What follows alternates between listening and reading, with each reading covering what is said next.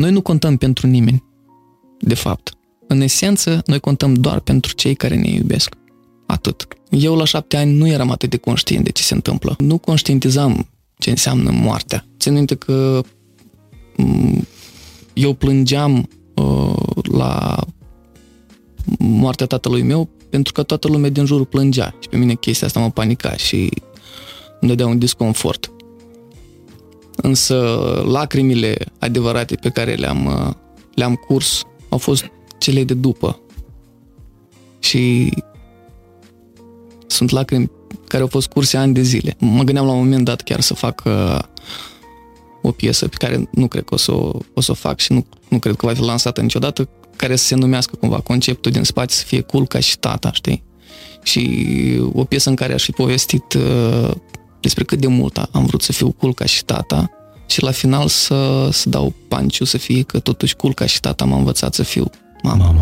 Salut și bine v-am regăsit la Fain și Simplu. Sunt Mihai Morar, o nouă săptămână și o nouă poveste a unui om, a unui artist uh, și a unor cântece care cumva s-au confundat în ultimii ani cu propria noastră poveste de dragoste, de uh, viață, poveste de, de zi cu zi. Cu siguranță v-ați regăsit, ne-am regăsit în ultimii ani grav de tot în poveștile, de fapt, mai întâi poeziile lui și apoi uh, poveștile lui cântate. Invitatul meu de astăzi este, pentru mine cel puțin, și îl știu de ceva ani, uh, uneori îl chiar și pricep.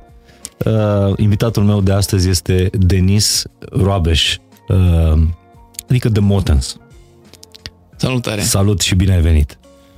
Uh, n-am, n-am știut altă prezentare mai bună să, să-ți fac, dar eu cred că uh, rostul acestei întâlniri este cumva de a descifra uh, poveștile astea pe care ni le-ai, uh, ni le-ai adus în ultimii ani, în urechi, în suflete. Și nu sunt puține. Bine ai venit! Bine, bine te-am găsit, Mihai. Uh, îți mulțumesc foarte mult pentru invitație. Mi-e foarte greu și multor oameni le, le e foarte greu să, uh, să te prindă, să, să, să te priceapă uh, pe tine ca om. Ca artist, cu siguranță, uh, mulți se, se regăsesc. Și vreau să știu dacă aerul ăsta de misterios al tău, uh, fără a te picta pe fața, a te ascunde, uh, precum Carlos, dacă aerul ăsta face parte din povestea proiectului tău.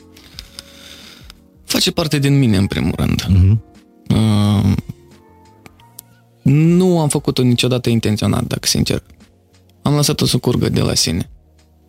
Uh, eu sunt un om așa care nu iubește să se complice. Uh, ca să înțelegi până și atunci când ajunge vorba de, de vestimentație, am 10 tricouri albe, 10 tricouri negre, atât. Nu, chiar nu iubesc să mă complic. Și toată imaginea asta pe care am creat-o de-a lungul timpului a fost foarte naturală. Niciodată nu m-am gândit să fac ceva uh, poate extra pentru ca oamenii să creadă um, ceva în plus despre mine, mm-hmm. ca și artist sau ca și om. Și, la urma urmei, tu ai menționat că e vorba în primul rând de poezie. Uite, eu sunt de acord cu tine. Și sincer prefer uh, ca să mă reprezinte în, în primul rând uh, pe mine și imaginea mea să fie reprezentată de, reprezentată de arta pe care o fac uh-huh. și de ce ce creez în primul rând. Și abia după aia... Dar te-am auzit spunând asta de mai multe ori, că nu sunt decât un om, uh, un om simplu. Și mie asta mi se pare cu adevărat uh, greu, că abia atunci când un om este simplu, înseamnă că treaba din spate e foarte, foarte complicată. E greu să ajungi la uh, până și la afirmația asta, la declarația asta către public. Sunt un om simplu. A fost complicat să ajungi la, la treaba asta, la simplitate? Da, o, da. E un drum de viață. E, de-aia vorbesc despre mister. Adică în, simpl, în spatele acestei simplități se ascunde mult mister. Și uite, uh, mie mi se pare, chiar, chiar dacă e, e mascat, Carlos, uh, e mult mai transparent decât, uh, decât ești tu. Uh, Carlos, el ca om, o și recunoaște, bă, eu sunt un narcisist. Eu nu știu ce ești tu. Eu, eu cred că um, Sergiu preferă să, să pornească de acolo. E un om extraordinar de fain. Fără doar și poate. Fără doar și poate. Nu, nu e deloc narcisist. E, el doar are, presupun, un filtru, așa, prin care trece oamenii mm-hmm. ca să le vadă reacția. Știi? Eu, eu așa Adică cred. e un foarte bun psiholog. E un, oh, e un psiholog extraordinar. Uh, La început, uh, nu mi-era atât de ușor să să duc discuțiile. El e o persoană uh, care iubește să se aprofundeze în uh, puterea cuvântului, Foarte. în filozofie Mhm. și așa mai departe. E greu de urmărit. Și e, e greu uneori de urmărit. Um, Dar după un anumit uh, moment am înțeles că e în favoarea mea. Pentru că doar atunci când uh, joci cu adversari mai puternici decât tine la anumite lucruri, Mhm. um, devii și tu mai bun. Așa că e, e o prietenie, o prietenie mea cu el, e un avantaj Ai foarte, simțit foarte mare vreodată vreo pentru mine. concurență? Niciodată. Am simțit unele...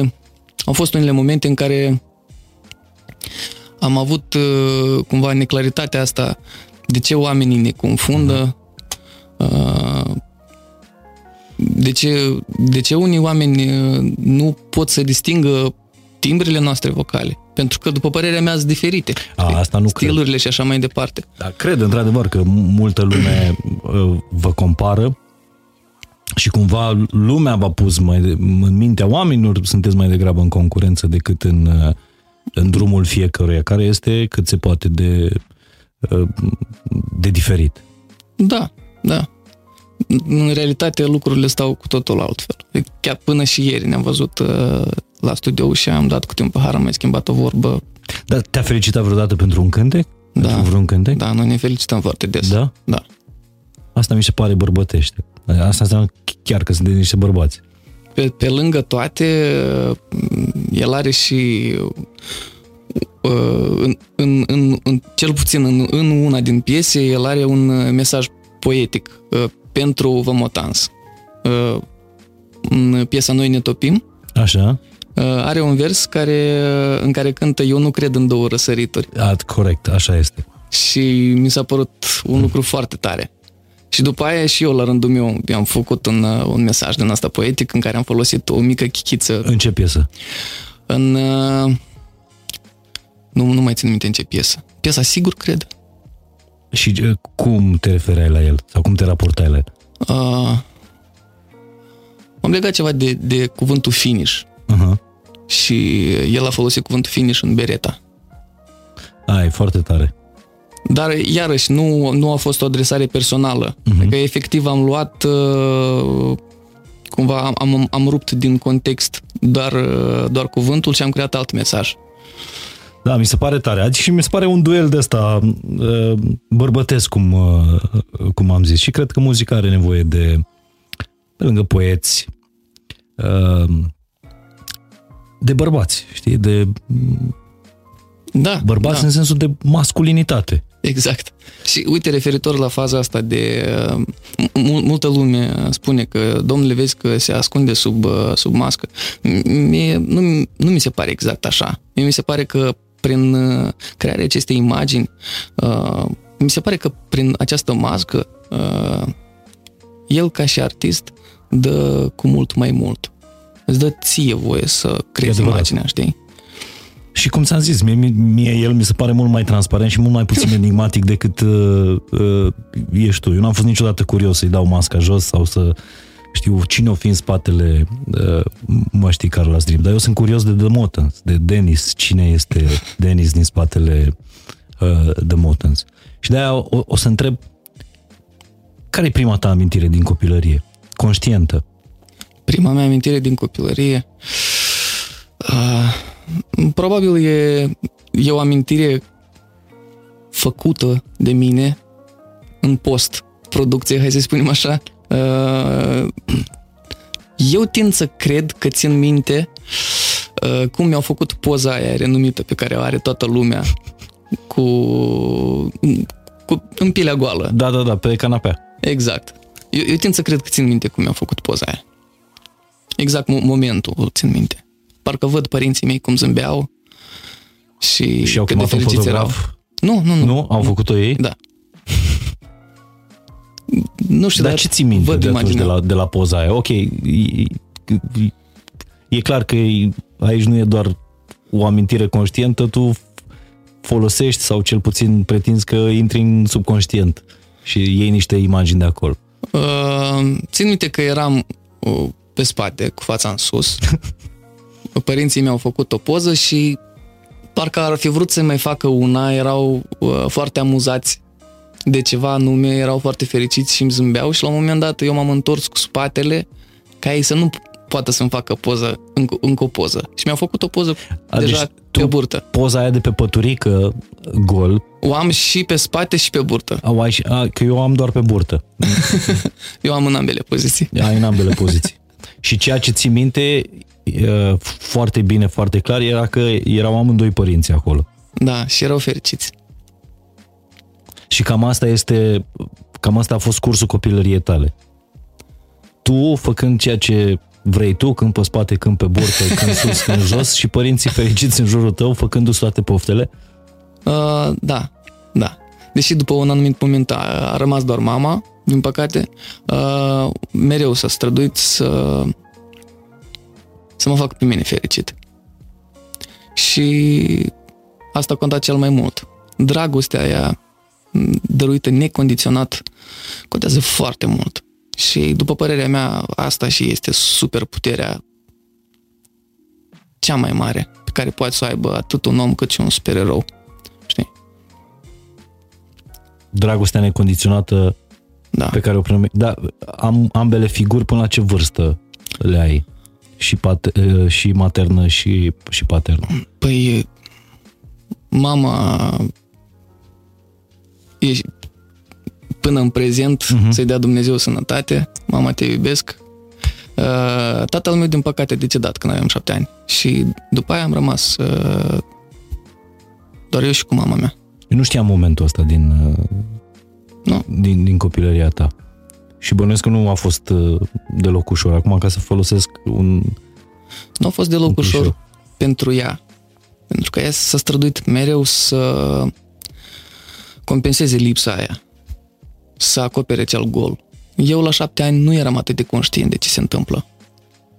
Um, Nu, nu conștientizam ce înseamnă moartea unui apropiat.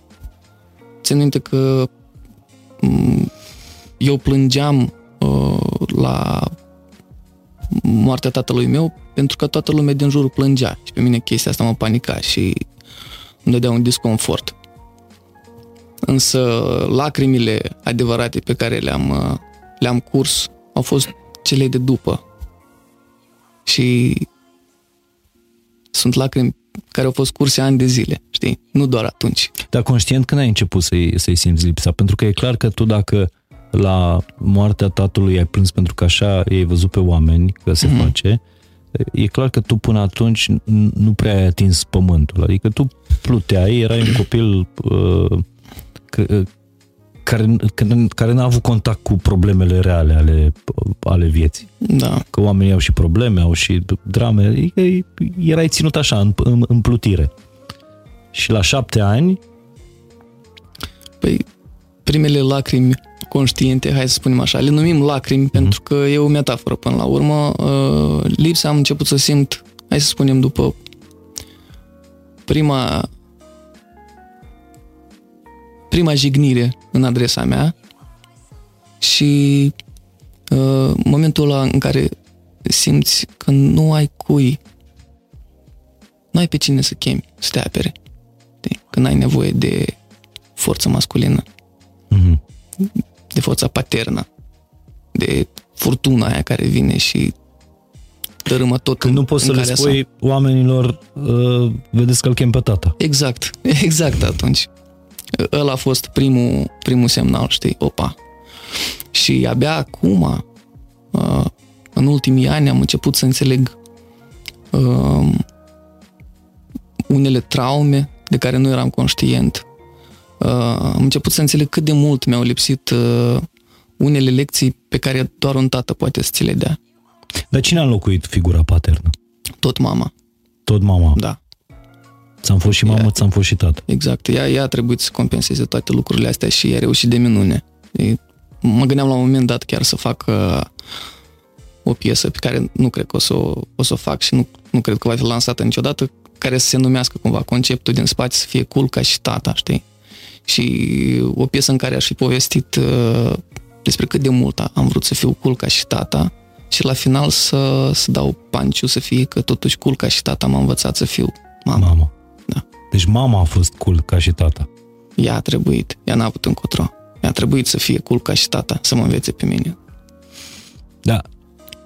Tu, e adevărat că tu nu prea ai scris despre, despre asta în opera ta, uh, des- despre povestea copilului. Da, Da, eu cred că influențele se, se oricum, simt, sunt acolo în versuri. Durerea aia există, știi? fără doar și poate. Și cred că interiorizarea asta, nu, nu știu cum erai până la șapte ani, erai la fel de interiorizat? Nu, eram foarte talentat. Și oricum și după aia o perioadă foarte lungă am fost. Până nu mi-am luat câteva șuturi și am înțeles că uneori e bine să mai taci, uneori e bine să nu faci anumite lucruri, uneori e bine să stai pe bancă și să urmărești. Și să acționezi exact atunci când trebuie. Asta am crezut tot timpul, că versurile tale vin, poe- poeziile tale vin dintr-o forță interioară foarte, foarte mare, dar forța asta interioară ca să se creeze uh, trebuia mai întâi de toate să interiorizeze niște lucruri pe care uh, pe care ai fost nevoit să le ții în tine. Da, e ca un vulcan, știi? La un moment dat pur și simplu a erupt. Până atunci, ani de zile s-au adunat tot felul de chestii frumoase și mai puțin frumoase. Până când la un moment dat a, a explodat. Știi că unii uh, pot să exteriorizeze la prima bere cu tata, pot să exteriorizeze, adică eu cred, nu am băieți, nu știu, știu doar relația mea cu, cu tata și nici măcar nu cred că există prima bere pe care să o beau cu, cu tata. Dar au existat niște momente, tată, fiu, fără doar și poate. Și dacă ele nu există și nimeni nu înlocuiește figura asta paternă, poate să fie un bunic sau poate să fie un uh, unchi sau poate să fie un vecin. Uh, lucrurile astea se strâng cumva și Da. Uh, Faza cea mai tare e că subconștient sau conștient uh, încerci să găsești acea alinare în diferiți oameni de-a lungul timpului. Știi? Uh, Fie printr-un oarecare mentor, profesor, nu știu, antrenor și așa mai departe, un om care e mai inteligent decât tine și are o experiență de viață mai și ai mare. căutat asta? Subconștient cred că mereu a fost. Sau ai avut oameni care să-ți, Am avut, da. să-ți fie, Nu, da, au fost să, mereu. să joace rolul ăsta? Am avut oameni care uh, m-au, m-au învățat uh, foarte multe lucruri uh, pe care uh, în mod normal cred că ar trebui să le iei de la, de la tatăl tău. Uh-huh.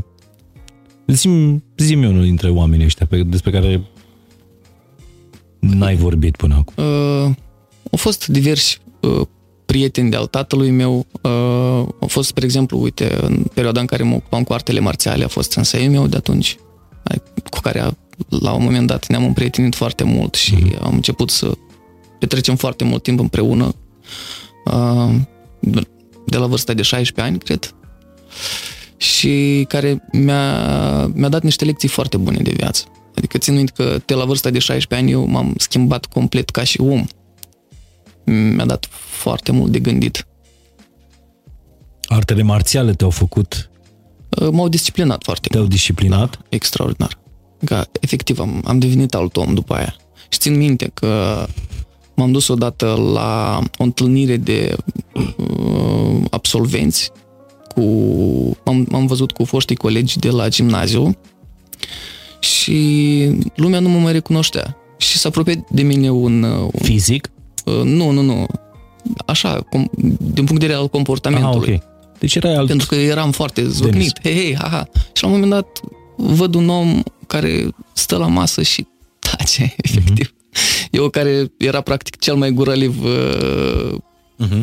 sau unul din cei mai gurălivi. Da, serios? Copiii din clasă, da. Și se apropie de mine uh, un coleg și îmi spune, un fost coleg și îmi spune, Denis, ce-ai pățit? Zic, nu știu. Și mi-a spus, hai că nu se schimbă lumea atât de ușor. Adică omul nu se schimbă atât de ușor. Mi-a dat foarte mult de gândit. Încă nu știu dacă e adevărat sau nu. Am tot avut discuția asta cu diferiți invitați și aș prefera să fac și cu, discuția cu tine paranteza asta. Crezi că oamenii se schimbă? În esență, nu sunt convins. Adică dacă ești un om bun sau rău, cred că ai nevoie de niște întâmplări în viață foarte marcante ca să-ți schimbi acest aspect. Dar tot ce e restul, eu cred că se poate schimba. Adică te crezi mai degrabă într-o schimbare a aparențelor, că de fapt un, așa te-ai schimbat. Te nu te mai recunoșteau uh, foștii colegi pentru că din ăla zvăpăiat uh, ai devenit un taciturn, un, uh, o statuie. Calm. Da, da. Nu știu, Mihai, cum să... N-am, n-am răspuns încă concret la această întrebare și nici nu cred că o să-l am vreodată. Poate că mai bine așa. Am, am trăiesc experiența unui singur om acum mm-hmm. și tot ce aș spune acum ar fi Dar din prisma unui singur om. Ce te-a învățat uh, locuind cumva o bucățică din relația cu, cu tatăl senseiul tău? Uh, mi-a dat... Uite, e o întrebare foarte bună. În primul rând, uh, m-a învățat să fiu atent la detalii. Uh, cum să mă apăr, dar nu neapărat fizic.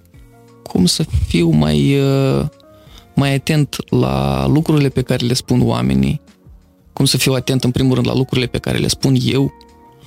Um, m-a făcut să gândesc cu, cu câțiva pași înainte pe tabla de șah, hai să spunem mm-hmm. așa. Nu știu, eu n-am făcut arte marțiale. Uh, pot, pot să spun doar din ce am uh, citit. Că acolo e mai mult, uh, dincolo de o confruntare fizică, pe tatami, nu? Așa se da, da, da. zice. Uh, e o confruntare uh, mentală. Ce te în afară de disciplină, ce te-au învățat artele marțiale? Mm, să nu-ți fie frică să iubești. Stai, asta trebuie să mi-o explici. Cum? Înveți din, de la karate să iubești? Deci, am înțeles că am ajuns la un nivel foarte înalt uh, în artele marțiale ce centură nu, e? Uh, nu știu, cred că am terminat cu centura albastră, dacă nu mă înșel. Nouă, de fapt, nu, nu ne dădeau centurile. Uh-huh. Era o chestie foarte superficială faza asta cu centurile. Totul se axa pe uh, practică și cunoștințe. Și la un moment dat mi-am dat seama că și, și senseiul meu, uh, țin că vorbeam cu cineva și era și senseiul meu de față și persoana respectivă m-a întrebat tot, uh, încerca să afle de la mine opinia mea. Și am, la un moment dat i-am spus că nu contează dacă știi să te bați sau nu. Uh, ajungi să fii cu adevărat sus în momentul în care înțelegi că cea mai bună luptă e o luptă pe care uh, ai evitat-o. Pur și simplu. Adică la un moment dat i-am spus că eu dacă o să, o să simt că lucrurile se, se apropie de un moment mai tensionant, prefer să mă retrag și să, să plec, decât să intru în lupta aia care nu merită.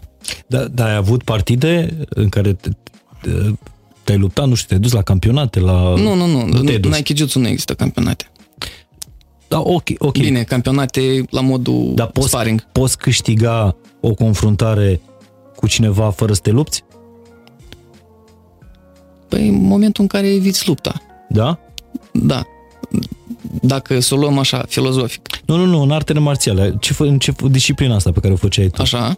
Adică poți să fii declarat câștigător fără să te lupți uh, cu adevărat? A, nu știu, nu știu să-ți spun. Uh, nu știu răspunsul la întrebarea asta.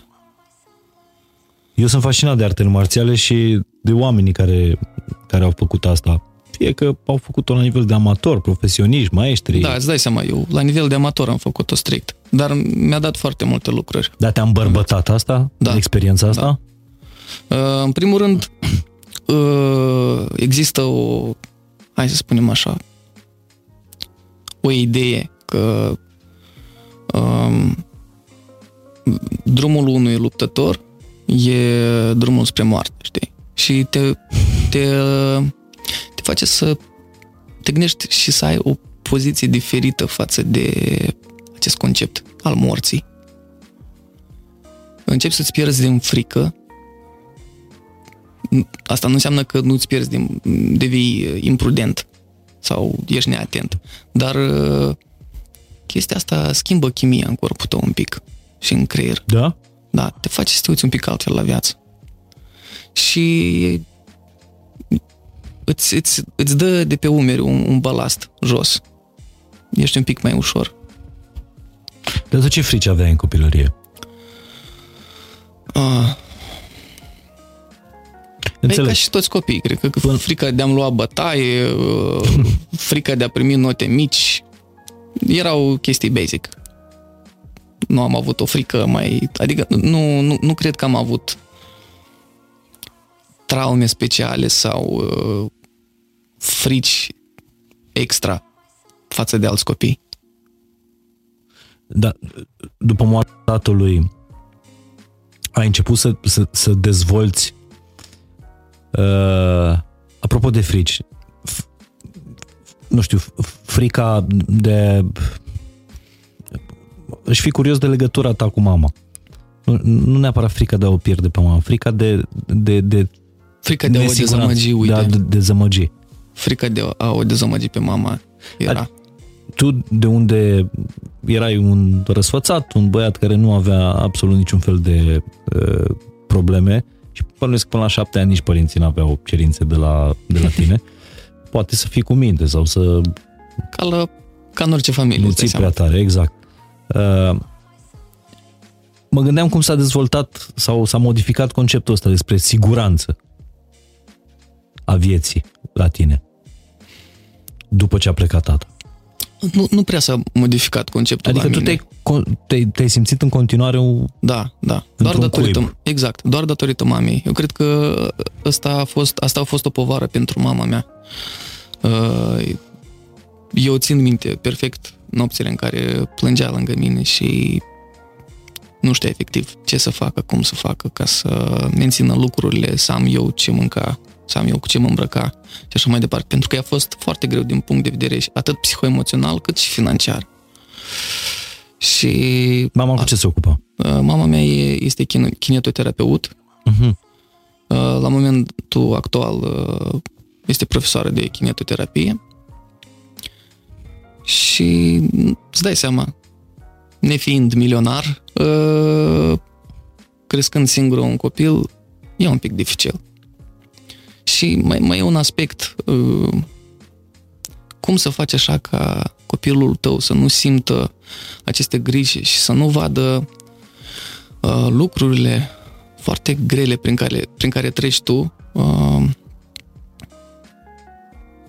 în momentul în care știu sigur că tatăl meu a fost uh, mare ei dragoste.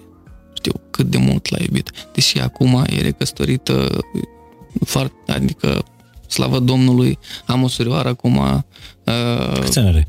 Surioara mea are 13 ani acum. Uh, și iubește foarte mult soțul, dar eu știu cât, cât de mult a suferit ea uh, în momentul ăla. În momentul și ăla. mult timp după aceea. Și bănesc. mult, foarte mult timp după aia. Și da. cum, cum făcea ea ca să, eu să nu simt? Dar apropo de povestea de dragoste a, a părinților tăi, ai un, ai un moment în care, nu știu, o fotografie, cum ai amintiri legate de fotografia aia de pe, de pe păturică, când erai bebeluș, dacă ai amintire cu ei, iubindu-se. Da, e impregnată de vecie în capul meu în mintea mea, în amintirile mele. Uh, țin minte la ziua tatălui meu de naștere, am trăit o perioadă în cămin, într-un cămin studențesc, aveam o cameruță acolo și uh, de ziua tatălui meu, toată lumea ieșit în coridor, noi așa numeam coridoraș, în hol, practic. Uh, cânta piesa lui Chris Isaac, dacă nu mă înșel. Wicked Games? Wicked Games. Tatăl tău. Uh, nu, nu, nu, cânta pe coridor uh, piesa cânta asta. pe hol, Așa. Exact. Și uh, ținte cum stăteam și mă uitam cum ei doi dansează. Foarte magic momentul.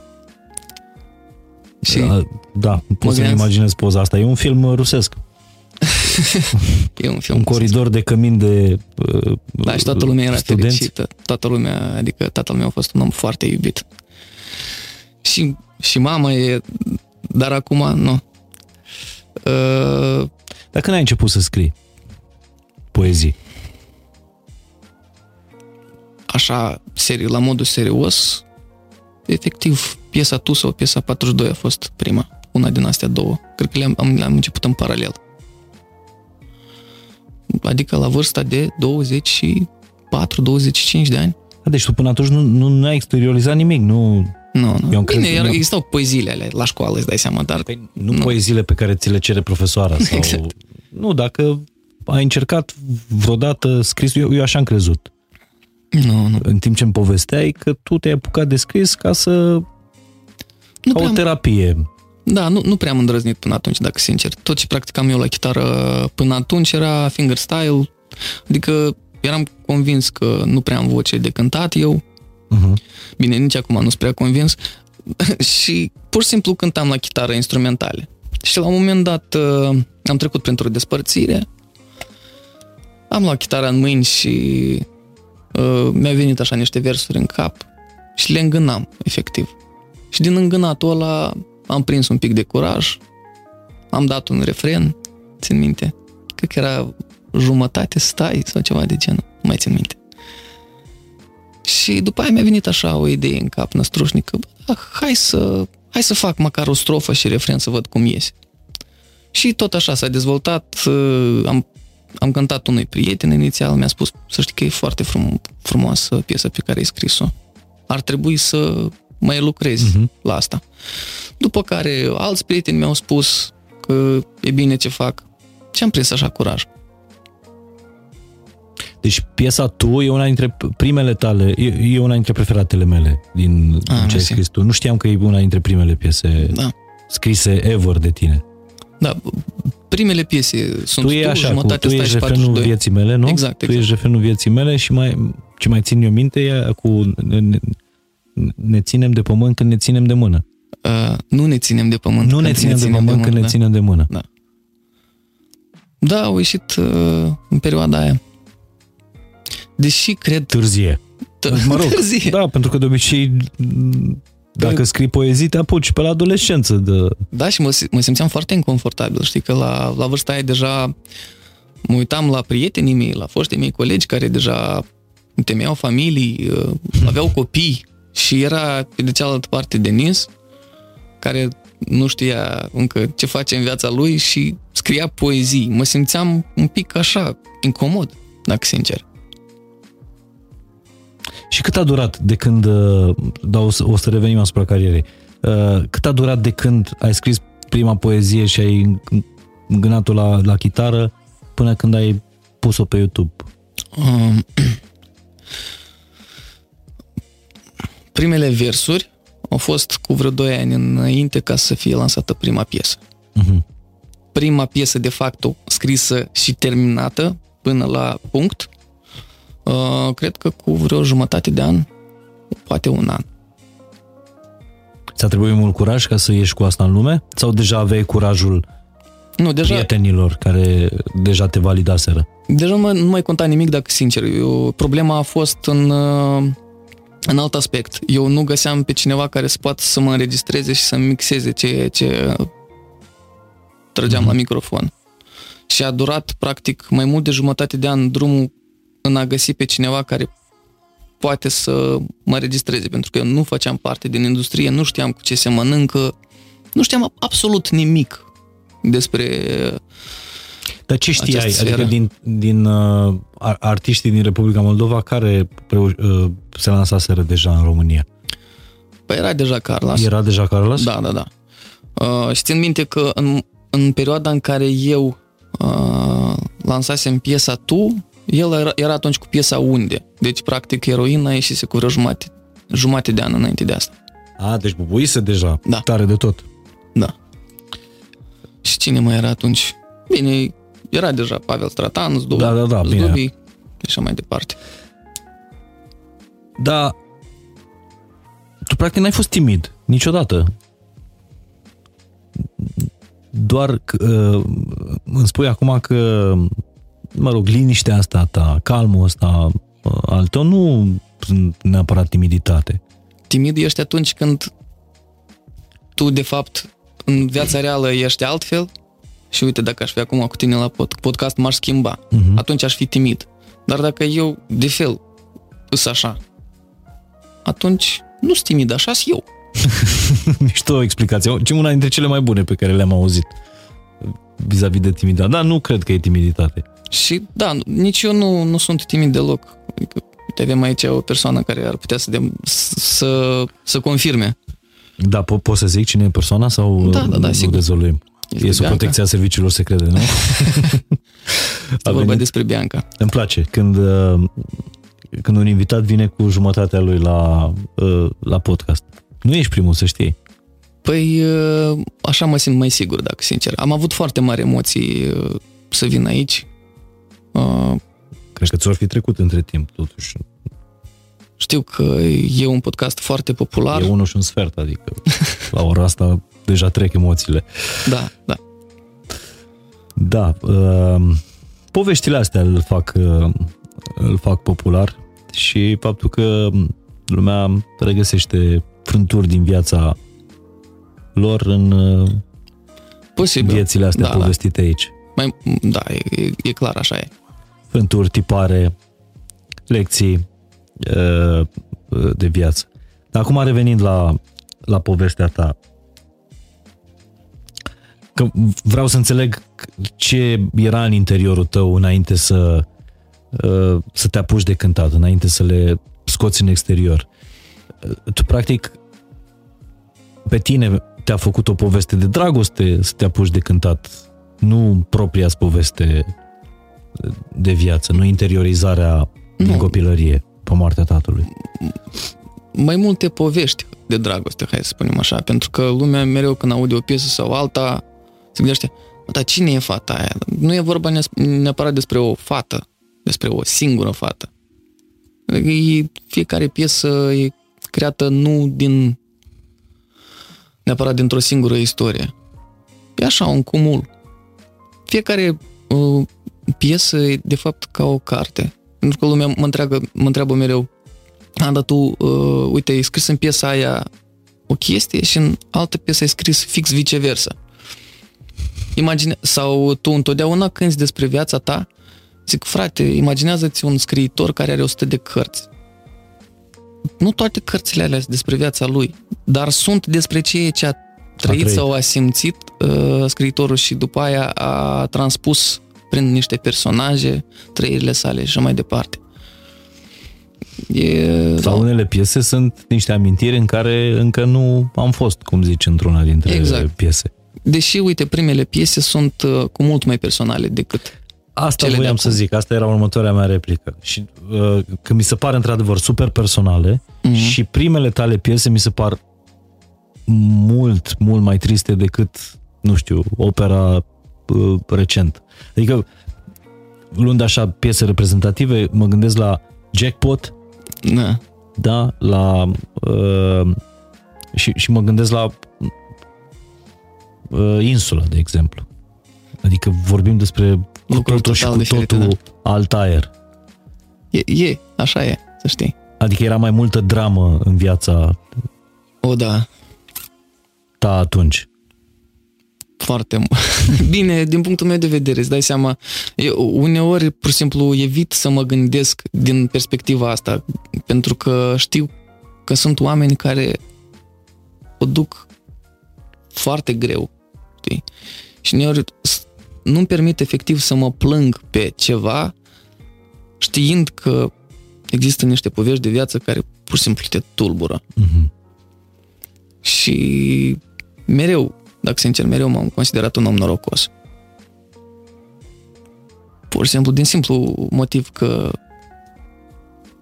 uh, părinții mei, familia mea e sănătoasă. Uh, prietenii mei sunt adevărați. Nu sunt mulți, dar sunt atâția cât, cât, cât trebuie și cum trebuie. Uh, am foarte mulți oameni care mă iubesc în jurul meu. Viața e minunată. De ce te plângi? Că nu ți-a ieșit aia sau nu ți-a ieșit aia? dă frate, încolo. Viața nu e despre asta. Dar tu știai că în poezie trebuie pusă și un pic de, de dramă, trebuie și cântecele trebuie cântate în, multe dintre ele în minor, pentru că lumea, uh, oamenilor le place să audă suferință în piese. Da, da. Păi a, asta e, e o modalitate perfectă.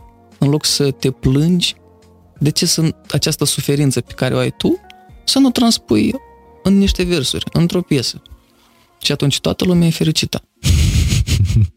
și eu, eu cred că la faza asta, de, în mai multe rânduri am fost întrebat uh, și, și de tine inclusiv, Mihai, la, la unul din matinale, uh, de ce voi credeți că uh, piesele de suferință uh, prind mai bine la public?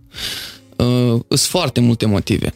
Dar uite unul la care nu toată lumea se gândește, poate și motivul ăla că efectul ăla de 2, de nota 2 te simți cu mult mai ușurat când știi că și colegul tău de bancă a luat 2. Ok. Înțelegi? Uh-huh. Și chestia asta... Deci când auzi o piesă tristă... Cumva, faza care... Cred eu, nu știu, e doar o teorie.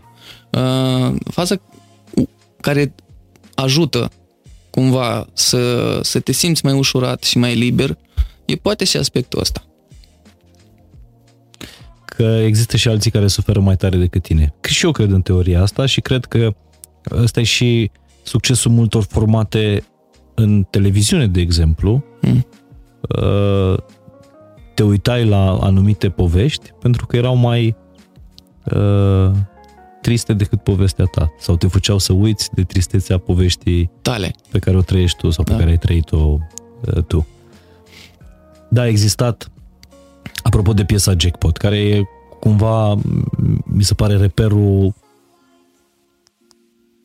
primei, adică lansării, debutului tău în România. Aia a fost piesa care a explodat, nu? Bine, Versus a fost cea care m-a introdus. Cumva. Versus, da. Dar unde era aia? Cu Denea poți să sari în barcă, Ai că versus, și sufletul versus, meu... A, prim, versus. versus, pardon, am greșit eu. Da, uh, bai. Uh, Jackpot, într-adevăr, uh, a fost aia care a bubuit prima. Uh-huh. Versus a fost cumva așa ca un râu. Nu, nu a fost o, o avalanșă sau un tsunami. Uite, da, tsunamiul da, da. a fost de jackpot, știi? Care mi-a oferit după aia să, să arăt lumii înainte să ne fi născut. Uh-huh. Știi? Adică a curățat tot terenul ca după aia să, să-mi zică soarta hai mă, acum dă ce vrei cu adevărat. Pentru că Jackpot e o piesă foarte comercială din punctul meu de vedere. Acolo ce e sincer sunt versurile. Dar beat e un beat foarte așa pop trap, dacă mă întreb mm-hmm. pe mhm. mine. O chestie în care eu nu prea mă regăsesc ca și artist, deși îmi place să ascult muzică de genul dat. Însă ceea ce cred eu că mă reprezintă pe mine ca artist e, e direcția de înainte să ne fi născut. Mm-hmm. De insula, spre exemplu, și așa mai departe. Și pe drumul ăsta vreau să mă, să mă adâncesc încă mai mult. Acum ce urmează în această primăvară, sper, nu promit nimic, dar uh, din suflet cred că până Nici atunci... nu te pune nimeni să promit. Nu, dar am mai pățit din astea că am spus anumite lucruri în care credeam uh, că o se întâmple 100% și nu s-au întâmplat, s-a decalat foarte mult, s-au făcut lansările, dar nu am respectat timpul. Nu, acum uh, piesele care urmează să fie lansate de pe cel de-al treilea album, mm, tot nu sunt în totalitate chiar uh, filmul pe care îl văd eu pentru Vomotans, ca și proiect. Dar urmează, urmează niște niște lucruri care ridică părul de pe, de pe mine când mă gândesc la ele. Îmi place când aud un artist care vorbește atât de însuflețit. Ridică părul de pe mine, ceea ce am scris eu, Dar nu înainte e... să arate lumii. Asta că nu vreau să, ca și cum să par arogant, pentru că iarăși uneori mă uit din spate la ce am scris și zic, bă, nu cred că sunt atât de deștept să scriu chestii de genul dat. Efectiv, cred că e vorba de o sclipire uh, care vine de undeva de sus, din univers, de la Dumnezeu. Pentru că nu, nu știu, nu merge vorba de aroganță acum. Sunt niște chestii efectiv care îmi vin de undeva și care mă, mă fac să, să tremur undeva în interiorul meu, uh-huh. care mă mișcă. Și după aia e o chestie tehnică, adică dup- după ce îți vine mesajul, conceptul, după aia deja da, merge vorba despre tine. Că tu lucrezi tehnic, le îmbunătățești. Dar mesajul, ideea din spate, esența, nu știu, frate, nu, nu cred că e, e din mine. Dar ai vreun ritual de ăsta? Când scrii, trebuie să fii într-o anumită stare? A, nu. Nu. Nu, niciodată. Mi se pare că te plafonezi foarte mult, îngustezi uh, foarte mult um, cumva vagonul ăla al șanselor. Știi? Nu. Inspirația poate să vină uneori, m-am, m-am și trezit din somn uh, ca să notez unele lucruri care îmi veneau în somn. A doua zi poate nu mi se mai păreau atât de bune. Sau, din contră, mi se păreau foarte bune. Dar inspirația trebuie să o lași să vină când vrea ea. Și eu cred că mulți dintre noi avem inspirație, doar că nu suntem atenți la ea. Uh, și primim tot felul de mesaje semne, de astea, semne. da?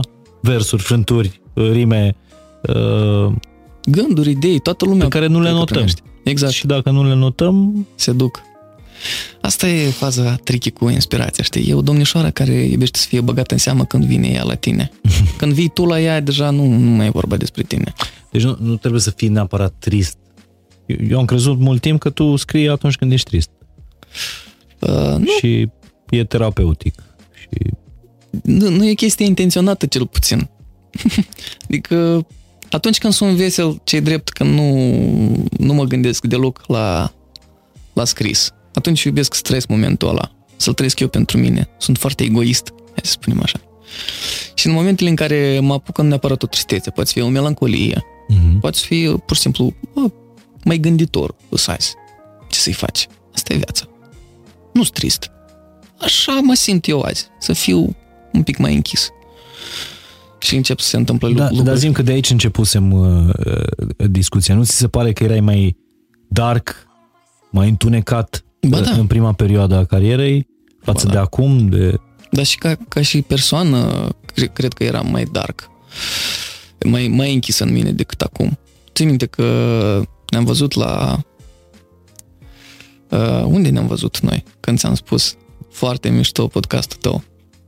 Mm, cred că eram uh, la Craiova? Da, la Craiova. La Craiova la premiile și tu, la The Artist. Da, exact. Și tu mi-ai spus, Denis, cred că acum vreo 2-3 ani în urmă nu mi-ai spus cuvintele astea, știi? Da, da. Ți-am spus, Mihai, aștept invitația ta. La podcast, da. și da, într-adevăr, poate că acum 2-3 ani nu Aveai m-aș fi simțit ăsta, da. confortabil. Da, da nu aș fi avut curaj, efectiv. Dar ce ți-a dat ție curaj? Uh, succesul ăsta al pieselor nu. la public? Bine, și asta cred că da, dar mai mult, uh, pentru că am văzut că la orice nivel uh, există oameni faini. La modul că atunci când am venit în România, uh, am intrat cumva în industrie așa direct, nu cunoșteam pe nimeni, nu știam la ce să mă aștept de la oameni. Și mai ales cu toate zvonurile astea, mamă, că în industrie, cine știe ce se întâmplă, că știi cum... Te mănâncă ăștia de viu. Pe... Da, te mănâncă de viu, mama, că dacă vrei să ajungi departe, trebuie să te culci cu nu știu cine, tot felul de prostologii mai de genul ca bărbat, da. ca bărbat îți dai seama. și la, ca să înțelegi, adică când am semnat contract cu Lucian, Așa am avut uh, două întrebări. Bine, o întrebare, dar după aia am discutat și așa, pe lângă altele l-am mai întrebat de, bă, sper că un contract nu este stipulat nicăieri, știi, că eu căutam punctul ăla unde Ce să fie? trebuie să te tatuezi, știi? Ah, ok. Zic că nu sunt prostii de genul dat. Lucian s-a uitat la mine și s-a râs, zic, ce ai, bă? Deci, acolo e o clauză la care trebuie să te uiți și atât, acolo unde merge vorba de bani. Și la care trebuie să fii atent. Și Lucian în sine mi-a spus chestia asta, adică la asta trebuie să ai grijă peste tot. Acum semnezi cu mine, eu îți spun Mhm. pe viitor unde ce trebuie să faci, știi? Adică la faza asta Dar tu aveai Lucian o a fost problemă pe de ok. încredere în oameni uh, de când erai încă în Republica Moldova sau legendele astea despre România, legende? nu Ele despre povestea România, ta. despre industrie în sine. Despre industria Ele muzicală. există în orice țară, mi se pare. Și neștiind pe nimeni, îți dai seama. În momentul în care am făcut cunoștință cu, cu cei de la Global, după care s-a extins, am văzut și deja pur și simplu lumea, oamenii de radio, colegii mei, ceilalți artiști, vezi că bă, stai un pic, că sunt niște oameni faini. Nu merge vorba, adică nimeni nu vrea să, să-ți dea țeapă, cel puțin trebuie să fii oricum atent, Mhm. îți dai seama. Dar nu, nu e chiar așa cum vorbește toată lumea, care nu face parte din, uh, din industrie, știi? Și Dar zi-mi un pic, uh, asta mi-a dat un pic de deschidere. toată copilăria și uh, adolescența, tinerețea uh, ta irosită, irosită, glumesc, pe care ți-ai petrecut-o în Republica Moldova. Ai fost și în Rusia Da, da. într-o perioadă, dar o să vorbim și despre asta. Ce ai făcut înainte să, uh, să trăiești din muzică? Uh, Acolo e o oarecare un oarecare romantism așa al, a- al vieții. Viața curge altfel în Republica Moldova, mi se pare mie care am fost doar așa, în vizită. E, e adevărat asta? Nu am termen de comparație al doilea, știi, ca să pot să-ți spun dacă e adevărat sau nu. Într-adevăr, există un romantism. Uh, mi se pare că mm, mentalitatea e diferită cel puțin de România în Republica Moldova. Uh, sau, hai să spunem, București, pentru că eu am trăit deja 35 ani în București și văd că e diferit total. Eu când ajung în Chișinău, eu văd cum oamenii gândesc altfel, au alt, alte, m, cel puțin alte fețe. Când acolo, în, în Republica Moldova, mie mi se pare că oamenii sunt mai sinceri, dar uh, Deci au mai puține măști. Decât la București, Decât nu în toată București. România, că mi- mie mi se pare că atunci când vorbim de România și București, sunt două lucruri diferite. Deci oamenii sunt mai sinceri, dar în același timp parcă un pic mai pesimiști. Uh, În București, Și traiul e un pic mai greu acolo, de zi cu zi. cred că da. În București oamenii sunt un pic mai, uh, mai distanți, pentru că pur și simplu e, e foarte multă mișcare în jurul tău. Și ca să, ca să te protejezi de o, o, un eventual știi, lucru nedorit în viața ta, trebuie să pui o coajă. Dar în uite, am plus. să-ți dau un exemplu. Și nu vreau, eu nu sunt tipul care vede mai degrabă rău decât... uh, Nu e, decât- nu e mai rău sau mai bine, e pur și simplu sunt Altfel. două lucruri diferite, e altfel. Ba, eu cred că e și mai rău și uh, există și rău și, uh, și bine. Din povestea asta pe care o să, o să ți spun, vorbeam azi dimineață la radio, un artist fotograf din Franța Mhm. uh, a ieșit seara la plimbare în inima Parisului, orașul iubirii. Și făcea plimbarea de seară. Și i s-a făcut rău, s-a prăbușit pe caldarâm și a rămas acolo în agonie 9 ore. Wow, 9 ore. wow. Nimeni n-a sunat la poliție, nimeni nu l-a întors pe partea cealaltă să vadă dacă uh, îi mai bate inima.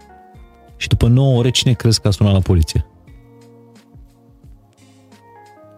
S-a apropiat un român, Un om al străzii. un om al străzii. Un om Am al crezut că străzii. vorbeai E de povestea naționalitate. adevărată întâmplată acum câteva zile la Paris. Omul a stat, a murit.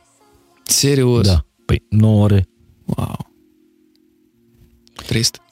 Și mă gândeam că în București episodul ăsta s-ar putea întâmpla. Pentru că Bucureștiul este micul Paris. Iată. Uh, nu, Dar la glumesc, Chișinău nu cred că s-ar putea întâmpla asta.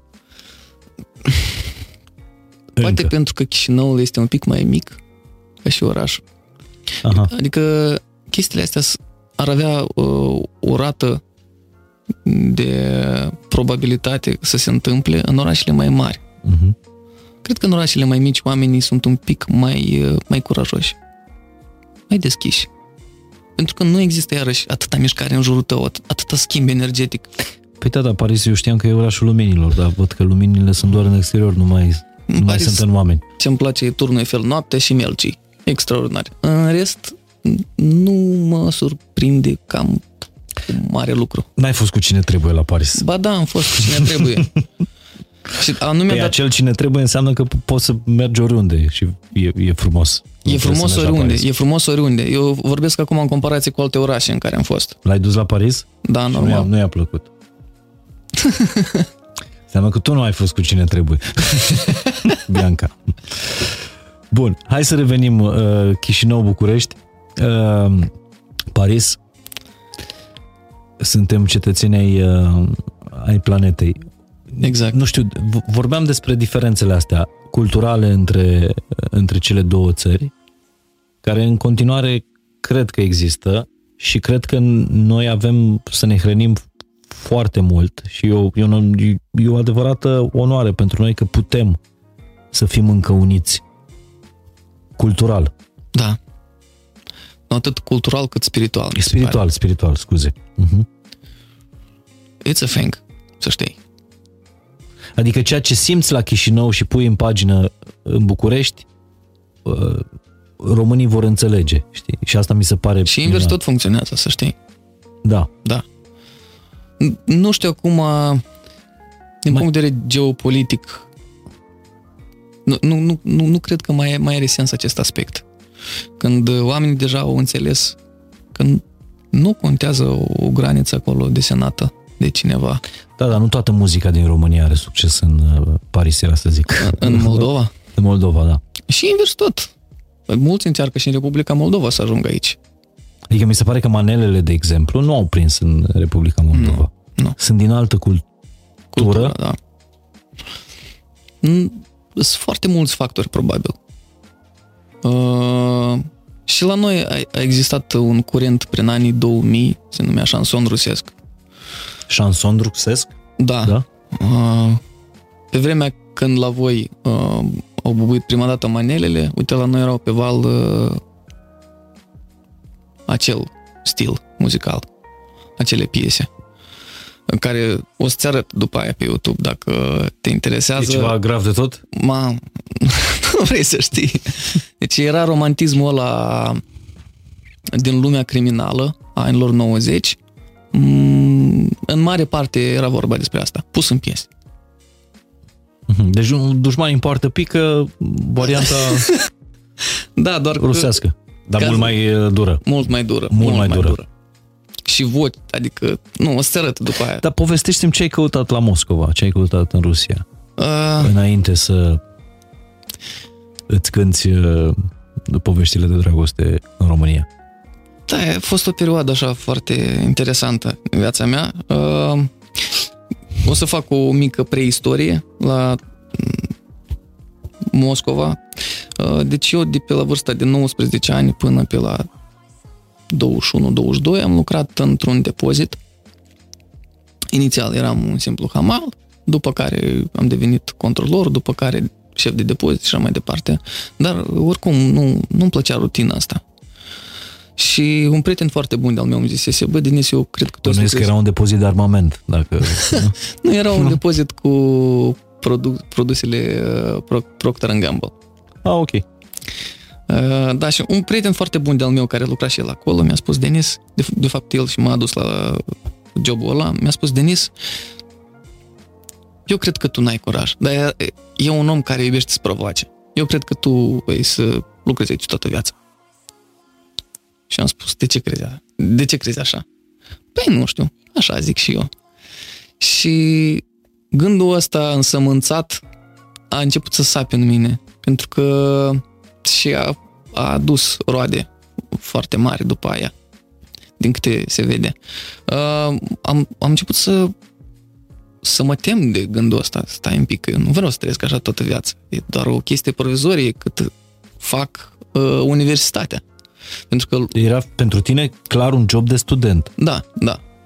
Și la un moment dat am început să mă uit în jur că alături de mine lucrau și oameni care deja terminaseră universitatea. și era un job destul de greu. Asta era faza nașpa. Nu, nu era un job nașpa. Era un job foarte greu. Un job la care lucrai mai mult de 8 ore, în schimbul de noapte, uh, în jur foarte multe produse chimice. E un job care îți omoară sănătatea. Și la un moment dat cumva toate s-au pupat uh, am trecut printr-o despărțire, nu printr-o despărțire neapărat, uh, era așa o, o perioadă mai tensionată. Deci nu despărțirea aia din Versus. Nu, nu, nu, nu, nu. Era ceva mai light. Uh, treceam printr-o perioadă mai tensionată, așa, în relație. Uh, citisem romanul lui Marchez, Un veac de singurătate și m-a, m-a impresionat foarte mult istoria personajului uh, Arcadio Buendea, fratele lui Aureliano, care se fugise în lume și după aia s-a întors la un moment dat în, uh, în orașul său natal și a început să povestească toate lucrurile și toate aventurile pe care le-a trăit el. Și am spus, vreau și eu să am așa viață, aventuri mișto pe care să le pot povesti după aia copiilor, nepoților. Și mi s-a dus efectiv acoperișul. mi-a sărit capacul și am zis, da mă, asta e.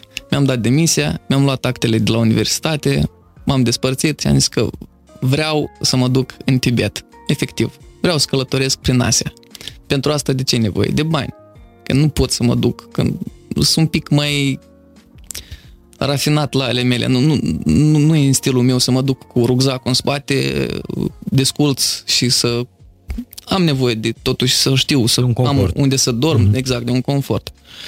Și am zis că ok, mă duc câteva luni, muncesc în Moscova, mă angajez la niște joburi de care efectiv nu-mi pasă să, să fie, să iasă bani, strâng ceva bani și după care mă duc și încep să călătoresc prin India, prin China. Și vreo șapte ani în Tibet. Da, un pic mai puțin. în fine, uh, am ajuns în Moscova, aveam deja prieteni acolo, am apelat la ajutorul lor, am ajuns acolo și nu era tot atât de simplu și ușor pe cât îmi imaginam. Adică, ca să înțelegi, mi-a luat aproape un an până să-mi fac documente legale acolo. Deci tot un an de zile ai lucrat... Uh... Practic un pic mai clandestin. Clandestin. Uh, am lucrat prima perioadă ca și ospătar și am văzut, am văzut că deja trecuse un an și la mine în plan erau câteva luni. Și eu după un an încă nu aveam strâns niciun ban, abia am făcut documentele și eram încă, what the fuck, ce fac aici? Planul meu era altul, nu înțeleg de ce nu se leagă. În fine, uh, după aia mi-am, uh, mi-am luat alt job, am început să, mi-am făcut foarte mulți prieteni acolo, am început să lucrez în vânzări, am început, am început să fac uh, mai mulți bani, am început să strâng, să trimit și acasă, uh, să-mi ajut uh, părinții. Uh, dar la un moment dat am, am înțeles că parcă nu, nu, mai, nu mai voiam atât de mult să călătoresc. Uh, cea mai mișto călătorie e atunci când cunoști oamenii. Și am cunoscut foarte multe tipare de oameni acolo a fost pentru mine o experiență de viață neprețuit. Ce e diferit la Moscova față de am vorbit până acum Chișinău, București, Paris? Uite, e, e un lucru foarte interesant în Moscova, cel puțin pentru mine așa a fost. Uh, deși Moscova e un oraș, hai să zicem, de vreo 7-8 ori mai mare decât Bucureștiul, ca și populație și ca, ca și suprafață, uh, mie nu mi s-a părut un oraș chiar atât de superficial ca și București. Adică nu, oamenii sunt un pic mai deschiși acolo. Desigur, sunt foarte multe naționalități aproape din toată lumea uh, și faza mișto e că fiecare om aflat acolo, din altă țară, se străduie cumva să fie, bine, majoritatea oamenilor, nu chiar fiecare om. Dar fie, se străduie să fie cumva fața țării din care vine. Adică te simți ca și cum tu reprezinți țara ta. Și nu fac de rușine țara. Exact. Și fiecare om se străduie să dea cei mai buni din el.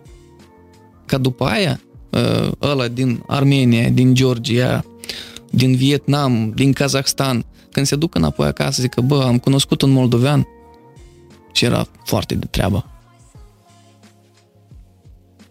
Da, da ți se pare un oraș liber? Uh, în 2013-2014 era. Acum nu mai știu, că urmăresc toate știrile de acolo și mi se pare că ce se întâmplă e un pic trist. Deci, și asta mă, cumva, mă, mă întristează și mai tare, că oamenii confundă foarte mult poporul uh, rus cu conducătorul. Cu politica rusească.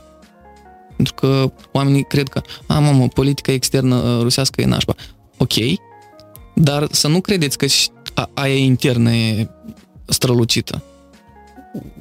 Oamenii acolo încep să o ducă, adică lucrurile se, se schimbă spre un scenariu care nu mi se pare tocmai vesel. Din păcate. Deci mai degrabă Bucureștiul e locul tău decât uh, acum. Clar, clar, 100%. Uh, în primul rând, în București, iarăși ceva ciudat, dar aici mă simt ca acasă. Acolo, cu toate că am simțit întotdeauna că oamenii sunt un pic mai deschiși, nu am simțit niciodată ca acasă. Cum te simți în București? Da. Aici mă simt ca acasă. Nu știu de ce, dar mă simt mă simt eu. Păi poate e locul în care ți-ai găsit un rost. Și asta tot, da. Contează foarte mult. Deci cel mai neplăcut job, neplăcut în sensul de că nu aveai nicio treabă cu ceea ce îți place ție să faci. Da. Uh, care a fost? Ăsta de hamal în depozit? Jobul de depozit, da. Dar nu de hamal. La jobul de hamal eram fericit. Când eram șef de depozit, am fost foarte nefericit. Era o chestie care ți-ai fi dorit-o cumva, dar care mi-a picat mai mult în cârcă. Trebuie să ai grijă din niște oameni, mulți oameni, la o vârstă foarte fragedă, oameni mai în vârstă decât tine și trebuie să, să fie mai autoritar ca lucrurile să întâmple așa cum trebuie. Unul la mână, doi la mână, foarte mult stres, foarte multe uh, obligațiuni, foarte multe responsabilități care nu se merită nici din punct de vedere financiar și nici din punct de vedere moral. Eu, efectiv, e o muncă foarte grea. Și tot respectul meu pentru, pentru oamenii care își asumă aceste joburi și deci nu-ți place să, bine. să conduci, n-ai fost făcut ca să fii șef? Sau nu ți-ai dorit vreodată să... Mie îmi place mai mult ideea de lider, nu de șef, sincer. Ok, dar ți-ai dorit vreodată? Adică ai visat să fii, vreau când crezi mare să fiu, că nu ai avut visul ăsta de a fi muzician. În adâncul meu, cred că asta mi-am dorit.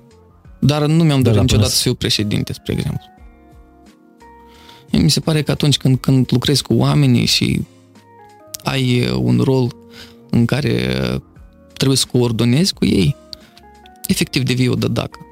Și mie nu-mi place să, să joc rolul unei dădace. Adică dacă omul nu înțelege din prima, pentru mine e, e, e o energie pe care o, o irosesc. Eu n-am, dacă tu nu înțelegi că, uite, trebuie de făcut lucrul ăsta ca să se întâmple asta, uite, în momentul ăla eu mă joc cu nervii mei. Și cel mai plăcut job până să descoperi că poți să trăiești din muzică? De vânzător, de ospătar. În principiu e una și aceeași. Pentru că aproape toate joburile sunt de vânzător, dacă știți așa. Pentru că noi toți ne vindem pe noi, toți vindem un oarecare produs. Absolut. Uh, și de multe ori produsul suntem noi. Exact. Exact. Uite-te la noi doi. contează și cum te vinzi, știi? Adică contează dacă ești un produs bun. Exact. Nu mai e nevoie să te vinzi, Care... că lumea te cumpără. Dar uh, visul tău cât erai în facultate, care era? Ok, sunt hamal, șef de depozit, uh, strâng niște bani, uh, văd lumea, mă întorc, ce vreau să fiu? Care Cum te vedeai tu? Acolo cred că era problema, pentru că nu aveam Nu te ceva vedeai. clar în minte. În momentul în care am, am înțeles clar că vreau să fac asta, din momentul ăla au început să se întâmple și să, să, să se întâmple lucrurile și să-mi iasă tot ce îmi propun. Deci, problema oamenilor mi se pare că foarte mulți dintre noi, uh, în primul rând, merg în cercuri și în al doilea rând, își, până să-ți găsești uh, menirea, uh, ai așa niște puncte de referință care sunt împrăștiate așa pe un plan și e, e problema uh, cea mai mare a persoanelor foarte tinere, care ei astăzi vor să fie nu știu, manageri, poi mâine vor să fie cosmonauți, uh, răspoi mâine vor să fie profesori și așa mai departe. Și mergând așa până la, înspre punctele astea, dar nu până la final, Uh-huh. tu mereu așa mergi parcă într-un cerc. Trebuie să știi concret ce vrei și să mergi spre asta până la final. Să, să măcar să unești punctele astea. Și mama n-a fost îngrijorată că nu știai ce vrei să Nu, fii? nu, mama mereu a fost de partea mea, dar n-a vrut să mă influențeze pe N-a partea pus asta. niciodată presiune. Uite, un lucru pentru care eu îi mulțumesc enorm. Până și atunci când eu cochetam cu ideea de muzică și am spus, mamă, uite, parcă m-aș duce la un colegiu de arte. Ea mi-a spus, Denis, fă ce vrei. Dar gândește că mereu e bine, toată treaba asta cu arta, tu dacă simți cu aia în sânge, poți să o faci fără să o înveți. Dar e bine mereu să ai un plan B. Că dacă ai avea o profesie, ai fi mai puțin stresat în viață. Ea fiind kinetoterapeut, adică Da. având o meserie. Da. Dar eu, Și n-a pus presiunea asta pe tine. nu, nu, nu. Ea, a avut, ea are noroc pentru că ea a ales ce îi place. nu. Și nu știu ce m-aș fi făcut. Efectiv, de-aia, de-aia cred că sunt un om foarte norocos. Pentru că mi-am propus și am reușit. Nu, nu, nu tuturor li se dă acest lucru. Dar te- te-am întrebat mai devreme care a fost cel mai neplăcut job al tău. Și o să vreau, uh, descălțându-mă, dându-mi jos bocanci, să te întreb și care a fost cea mai neplăcută poveste de dragostea ta. neplăcută. Uh, tot așa pe la vârsta de 21-22 de ani, cred. Uh, cu o fată care avea mai mulți iubiți în același timp. și la un moment dat am aflat. Târziu. Uh, Erai deja foarte îndrăgostit. asta e faza, că nu eram Nu erai. foarte îndrăgostit. A, a fost doar neplăcut, uh, nu în sensul că am suferit, în sensul în care simți așa parcă un dezgust. Bă, pe bune. Nu. Și experiențele astea au adus piesele astea, Jackpot versus... Nu, nu. Nu, n-are legătură, nu? Nu au fost atât de importante ca să le acord. Crezi că sunt povești de Atenție. dragoste care merită scrise, chiar și în termenii ăștia, și sunt povești de dragoste care Uite aici, nici măcar nu merită să fie trecute în poezii? Dar nu, nu cred că e vorba despre merită sau nu merită. Uh, E vorba despre te împing să faci asta sau nu te împing să faci lucrul ăsta. Asta zic. te inspiră să faci... Nu simt nicio inspirație în momentul în care mă gândesc la povestea de respectivă. Uh, și în același timp există unele po- povești și experiențe pe care le trăiești care la care nu te gândești că merită sau nu merită. Ele efectiv îți dau un picior în spate și te împing ele să o faci. Mhm. Știi? Dar tu ai căutat o poveste de dragoste sau când căutai căutai o poveste de dragoste precum acea poză pe care mi-ai descris-o cu părinții tăi pe coridorul căminului Mhm. dansând pe Chris Isaac pe Wicked Games Deci tu mă întrebi dacă eu caut nu, nu, imaginea dacă asta? tu căutai asta dacă asta era imaginea ta despre o poveste de dragoste Da, da. Mereu vrem să ne raportăm la lucrurile frumoase pe care le-am trăit în copilărie. Și, desigur, la părinții noștri. și de ce crezi că trăim toate dramele? Ca să fie mai interesant, Mihai. Crezi? Este- Omul e atât de simplu în esență. Deci mie mi se pare că omul atunci când uh, nu mai are nicio problemă, simte nevoie să-și, să-și o creeze el, el însuși. Absolut. E o chestie psihologică, adică tu vrei să trăiești uh, povestea eroului, dar ca să fii erou trebuie să te lupți cu un balaur și în momentul ăla tu devii propriul tău balaur cu care trebuie să te lupți. Acolo mi se pare că e nivelul cel mai înalt, unde demonii sunt cei mai puternici, dacă mă întreb pe mine. În momentul în care nu mai ai probleme, apar demonii cei mai puternici. Da, să știi că explicația a fost dată, cred că în episodul anterior de Raluca Anton, psihoterapeut. Ah, uite ce care tare. mi-a explicat de ce oamenii caută scandal. Știi că sunt oamenii aia care sunt mereu puși pe scandal. pentru că pentru ei, din copilărie, când uh, uh, ăsta era mediul natural în care au crescut. Uh-huh. Dacă, nu știu, au văzut abuzuri în familie sau dacă uh, familia pur și simplu funcționa în atmosfera asta a scandalului între mamă și tată. Uh, pentru ei aia este starea naturală. Și atunci când te așezi și ești liniștit și zici, mamă, mi-am găsit ce, ce soție mi-am găsit, ce e pâinea lui Dumnezeu. Și într-o zi, tu ești la care caută scandal. Pentru că tu cauți să refaci imaginea din, uh, din copilărie. Ce Eu nu ți-am explicat în termen de psihoterapie, ți-am explicat cu, cu cuvintele mele. De-aia noi căutăm scandal. Noi. De-aia oamenii Omul. caută scandal, da. Nu știu, nu, nu prea îl caut. nu prea îl caut deloc. Pentru că am, am crescut. Da. Efectiv, am fost...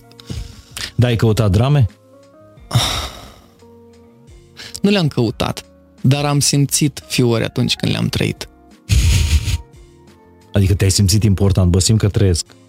Simți că trăiești, da. E adevărat. Dar, dar nu le caut, nu, nu sunt genul. Efectiv am fost talentat cu atâta dragoste încât nu, nu sunt omul scandalului. Chiar și atunci când mă cert cu Bianca, eu nu durează mult.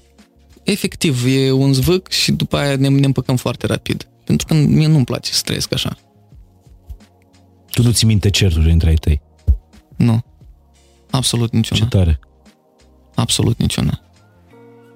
Că na, totuși până la șapte ani dar nici nu prea cred că s-au, s-au certat a, atât de des, dacă sincer. Mm. Dar e foarte tare că nu ai amintirile astea și mi se pare sănătos e, pentru, e, e, e foarte un sănătos. Om, pentru un om mare. Dar poți să-mi spui o dramă pe care ai trăit-o în dragoste?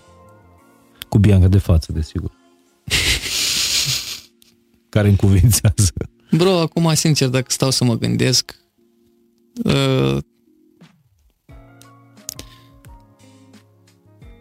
nu, nu cred că am trăit de fapt o, o dramă adevărată. Toată drama s-a petrecut în mine, în interiorul meu. Dramele, da, de obicei se petrec în noi. Uh, cred că prima dată m-am îndrăgostit cu adevărat când aveam vreo 25 de ani și am rămas șocat de ce se întâmplă înăuntru meu. Nu credeam că poate să existe așa ceva. Efectiv am devenit alt om. Nu există drog care să schimbe chimia în corpul uman atât de mult. Să te facă atât de prost și în același timp atât de înaripat. Și în momentul în care se taie aripile, cazi atât de dureros și nu e de la impact, te doare în sine căderea asta în jos. Asta e drama. Interioară. De fapt, poveștile cam sunt la fel, dacă să te uiți așa. Și în momentul în care, uite, ai trecut prin acest lucru, da, de aici începi să trăiești. De aici. Adică crezi că avem nevoie fiecare dintre noi de dramele astea? Nu vreau să-mi asum aceste cuvinte, dar... Ție ți-au folosit? Din câte vedem, da. Că acum citesc tot din podcastul cu, cu psihoterapeutul Luca Anton, care uh, avea, avea un coleg care spunea uh, eu mă îndrăgostesc de aceeași femeie, doar că are ochii uh, diferiți.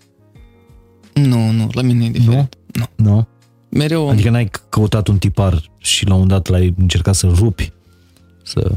Nu, n-am căutat. Sunt un om care uh, nu se complace în monotonie.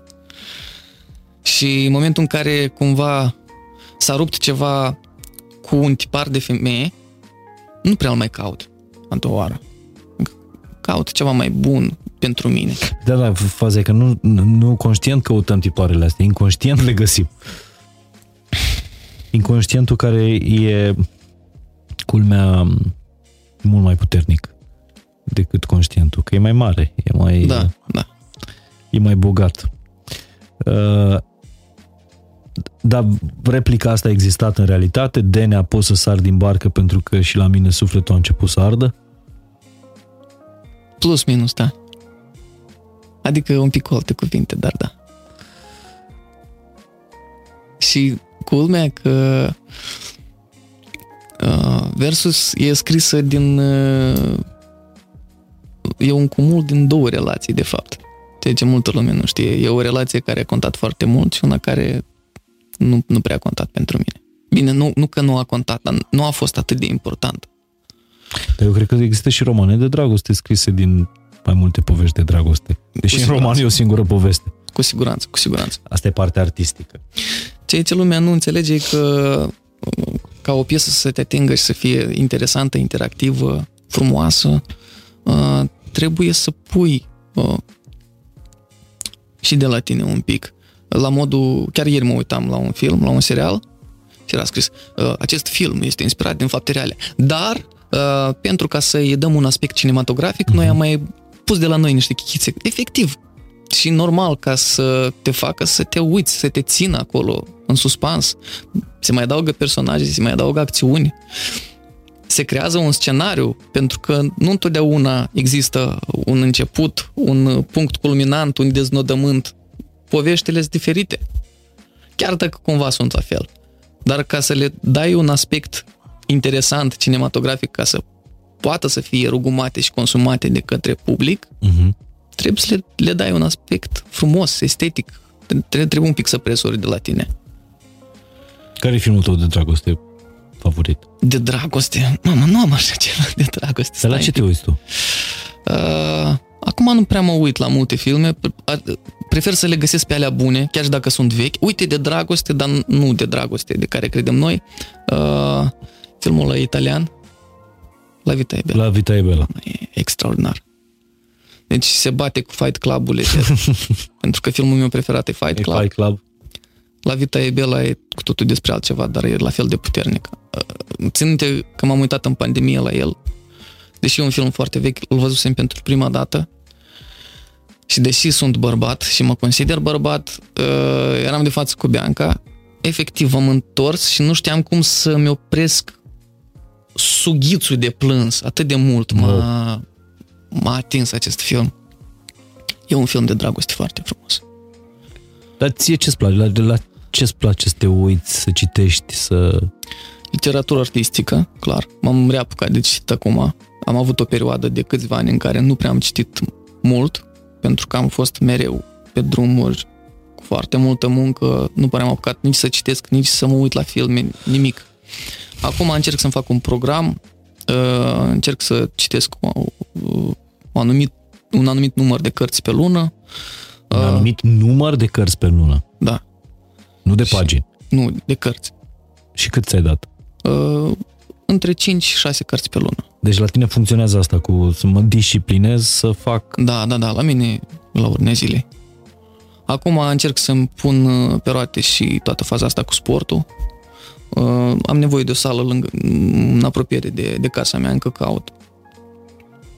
Dar uh, și asta o să o pun pe roate. Deci, cam asta e treaba. Și mi-am propus așa câte un film pe săptămână, dar un film bun să fie, care să mă inspire. Efectiv, filmele mă inspiră foarte mult. Filmele, desenele animate bune. Sunt fan Pixar. Mm, Deci aș putea Da? să mă uit în continuu, dar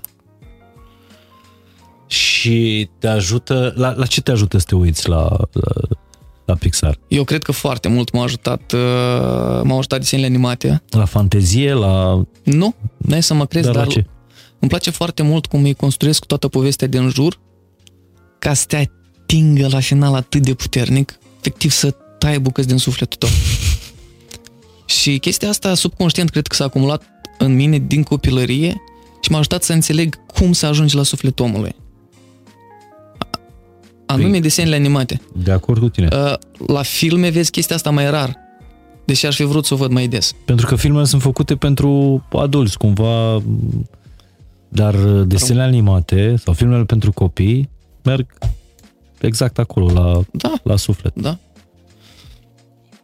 Mamă, deci acum dacă stau să mă gândesc să, să fac o listă, băieții chiar știu cum să o facă. Începând de la caractere, construiesc niște caractere super drăgălase și le, le îi poartă așa prin, printr-un uragan de evenimente și... Binele și răul.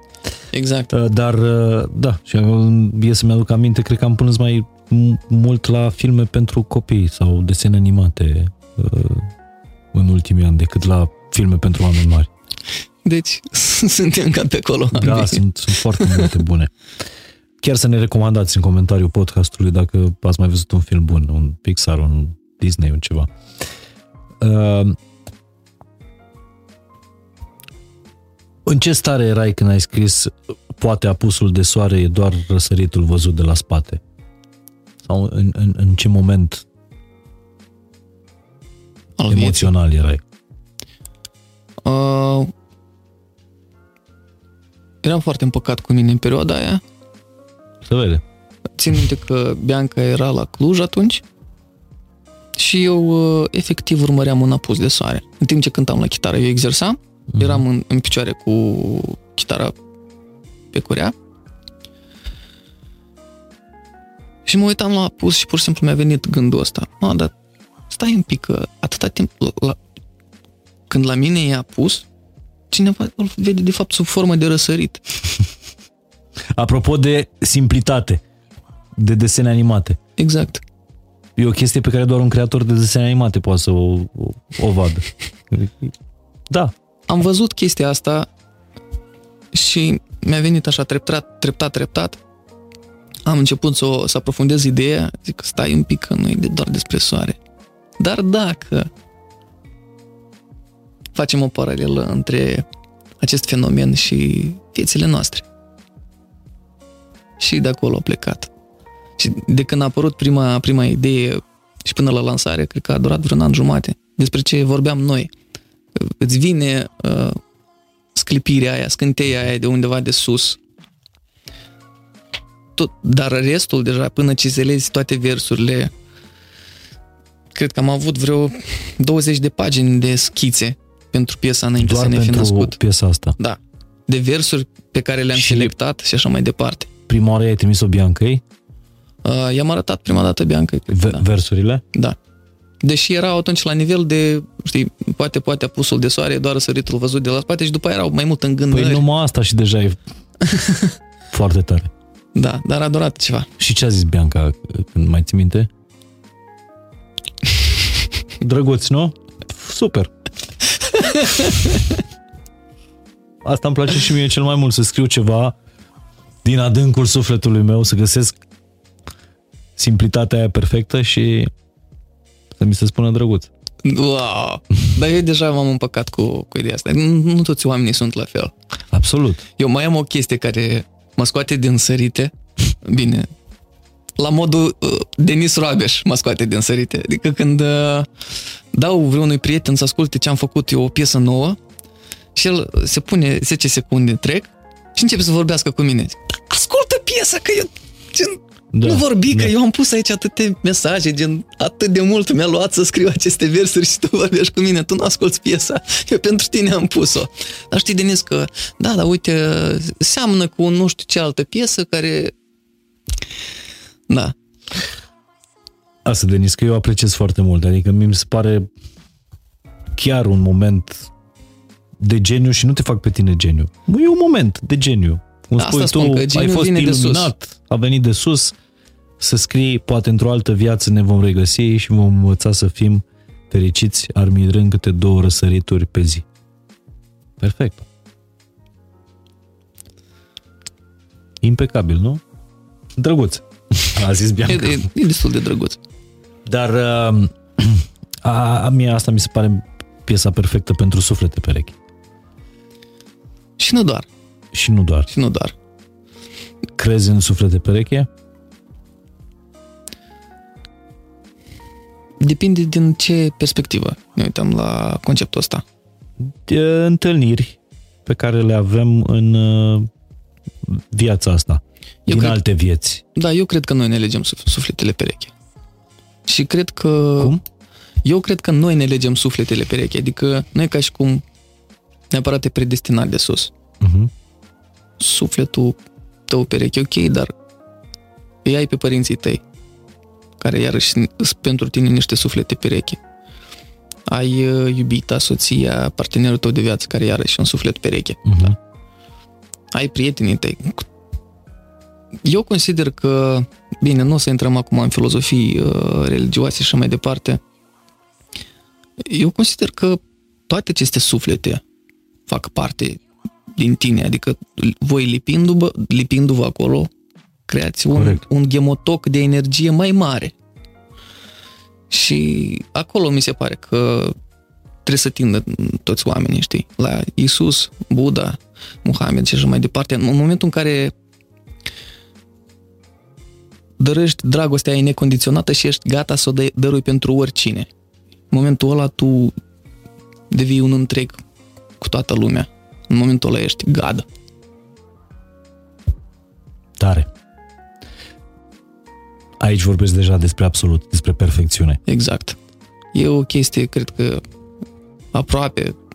Și podcastul ăsta se Imposibil. numește fain și simplu, nu perfect simplu. Exact. Și cât se poate de imperfect, dacă mi este uh, primită exprimarea asta. Acolo cred că e, e toată șmecheria. La, la lucrurile astea, tot ce face parte din, din noi, tot ce e în jurul nostru, știi, să te uiți la toată imperfecțiunea asta și să fie totuși perfectă pentru tine. Dar de unde crezi că vine asta când... uh, Și vorbim despre iubire aici, nu despre spiritualitate neapărat sau despre uh, religie. De unde crezi că vine expresia asta când vezi pe cineva și spui pare că te știu dintr-o altă viață? Cu siguranță și tu ai auzit-o sau poate și tu ai spus-o la un moment dat. Cu siguranță. Sau dacă nu ai Am scris-o spus-o, nu am undeva pe spus-o, cu cântecele siguranță tale. despre mai mulți oameni. Uh, se întâmplă că efectiv mă, mă întâlnesc uneori cu unii oameni și simt că deja e o conexiune acolo, dintr-un salut. Uh-huh. Deja îți place de omul ăla. Dar nu, nu pot să-mi explic. Încă caut acest răspuns pentru mine. Mie îmi plac oamenii care nu se bagă dacă nu au uh, o explicație. Dacă nu știu, nu, nu, știi? chiar, chiar nu am mă o bag. explicație, sincer. Eu m-aș băga cu mare drag, doar, doar că nu prea am despre ce să vorbesc uh, pe această temă. Păi asta zic și chiar apreciez lucrul ăsta. Uh, dar întâlnirea cu Bianca cum a fost? Spontană. Uh, eu sunt prieten cu Mircea Bravo. Suntem prieteni buni. Uh-huh. Și uh, el are o gașcă de câțiva oameni, cei mai buni prieteni ai săi. Bianca face parte din acea gașcă. Ah, ok. Deci simplu, nu e un roman de dragoste. Ne-am anturat frumos, mi-a plăcut foarte mult de ea și s-au legat lucrurile cumva foarte rapid. La modul că ea fiind de la Cluj, eu făceam naveta spre Cluj, ea făcea naveta spre București, până când la un moment dat am spus, știi ceva? Ia vină cu o valiză mai mare de data asta, te rog, pentru că vreau să rămâi un pic mai mult. Și așa a început totul.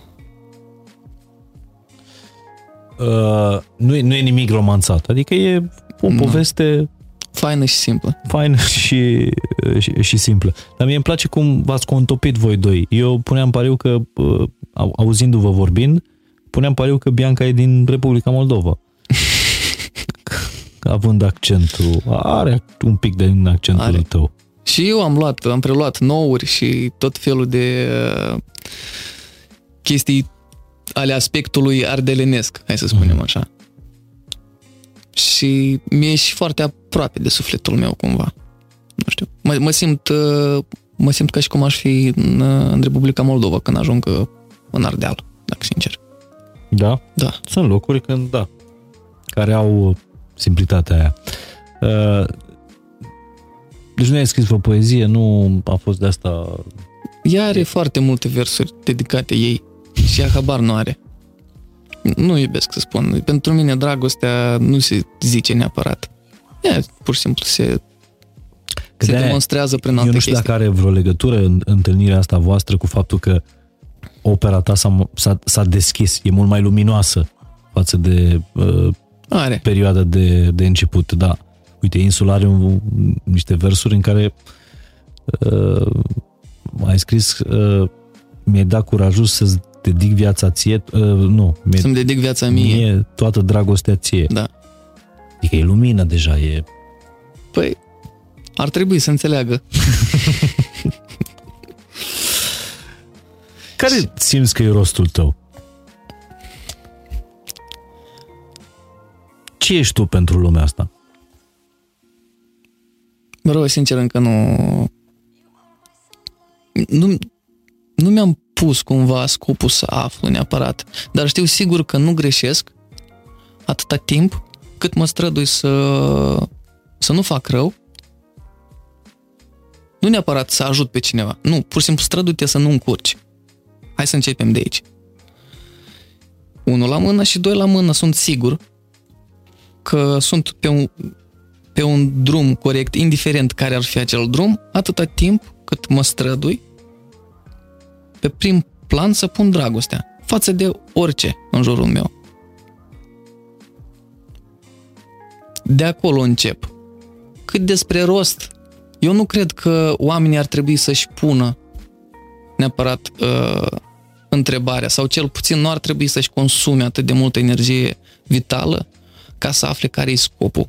Până la urmă, spune lui Dumnezeu care sunt planurile tale dacă vrei să-l faci să râdă, știi? Sunt unele chestii care nu țin de noi. Nu, nu, da. Să simți că faci ceva cu rost, mi se pare că e un drum pe care trebuie să-l urmezi. Eu simt că fac deja ceva util pentru societate, pentru oameni. În momentul în care oamenii îmi, îmi trimit mesaje și îmi scriu cât de mult i-a ajutat o piesă sau alta, Oho. uh, uite, unele piese, uh, datorită unor piese, uh, ei s-au împăcat sau au rămas împreună. Mă bucură foarte mult lucrul ăsta și simt că am influențat pozitiv.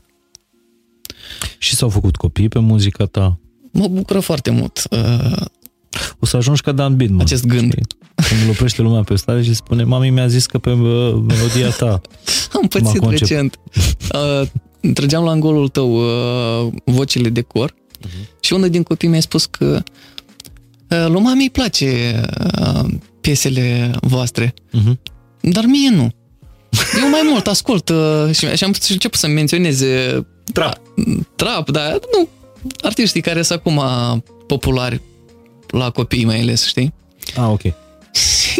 Râdeam ambii cu cotoi, uh, zicea, na mă, uite, ai ajuns și tu. Da, da, da. te, te ascultă deja părinții. Zic, bro, nu mă deranjează absolut deloc. Muzica mea n-am considerat-o niciodată o muzică pentru publicul foarte tânăr. Dar ai un portret robot al ascultătorului tău? Nu, nu, nu, niciun caz. Pentru că s- e atât de divers publicul meu.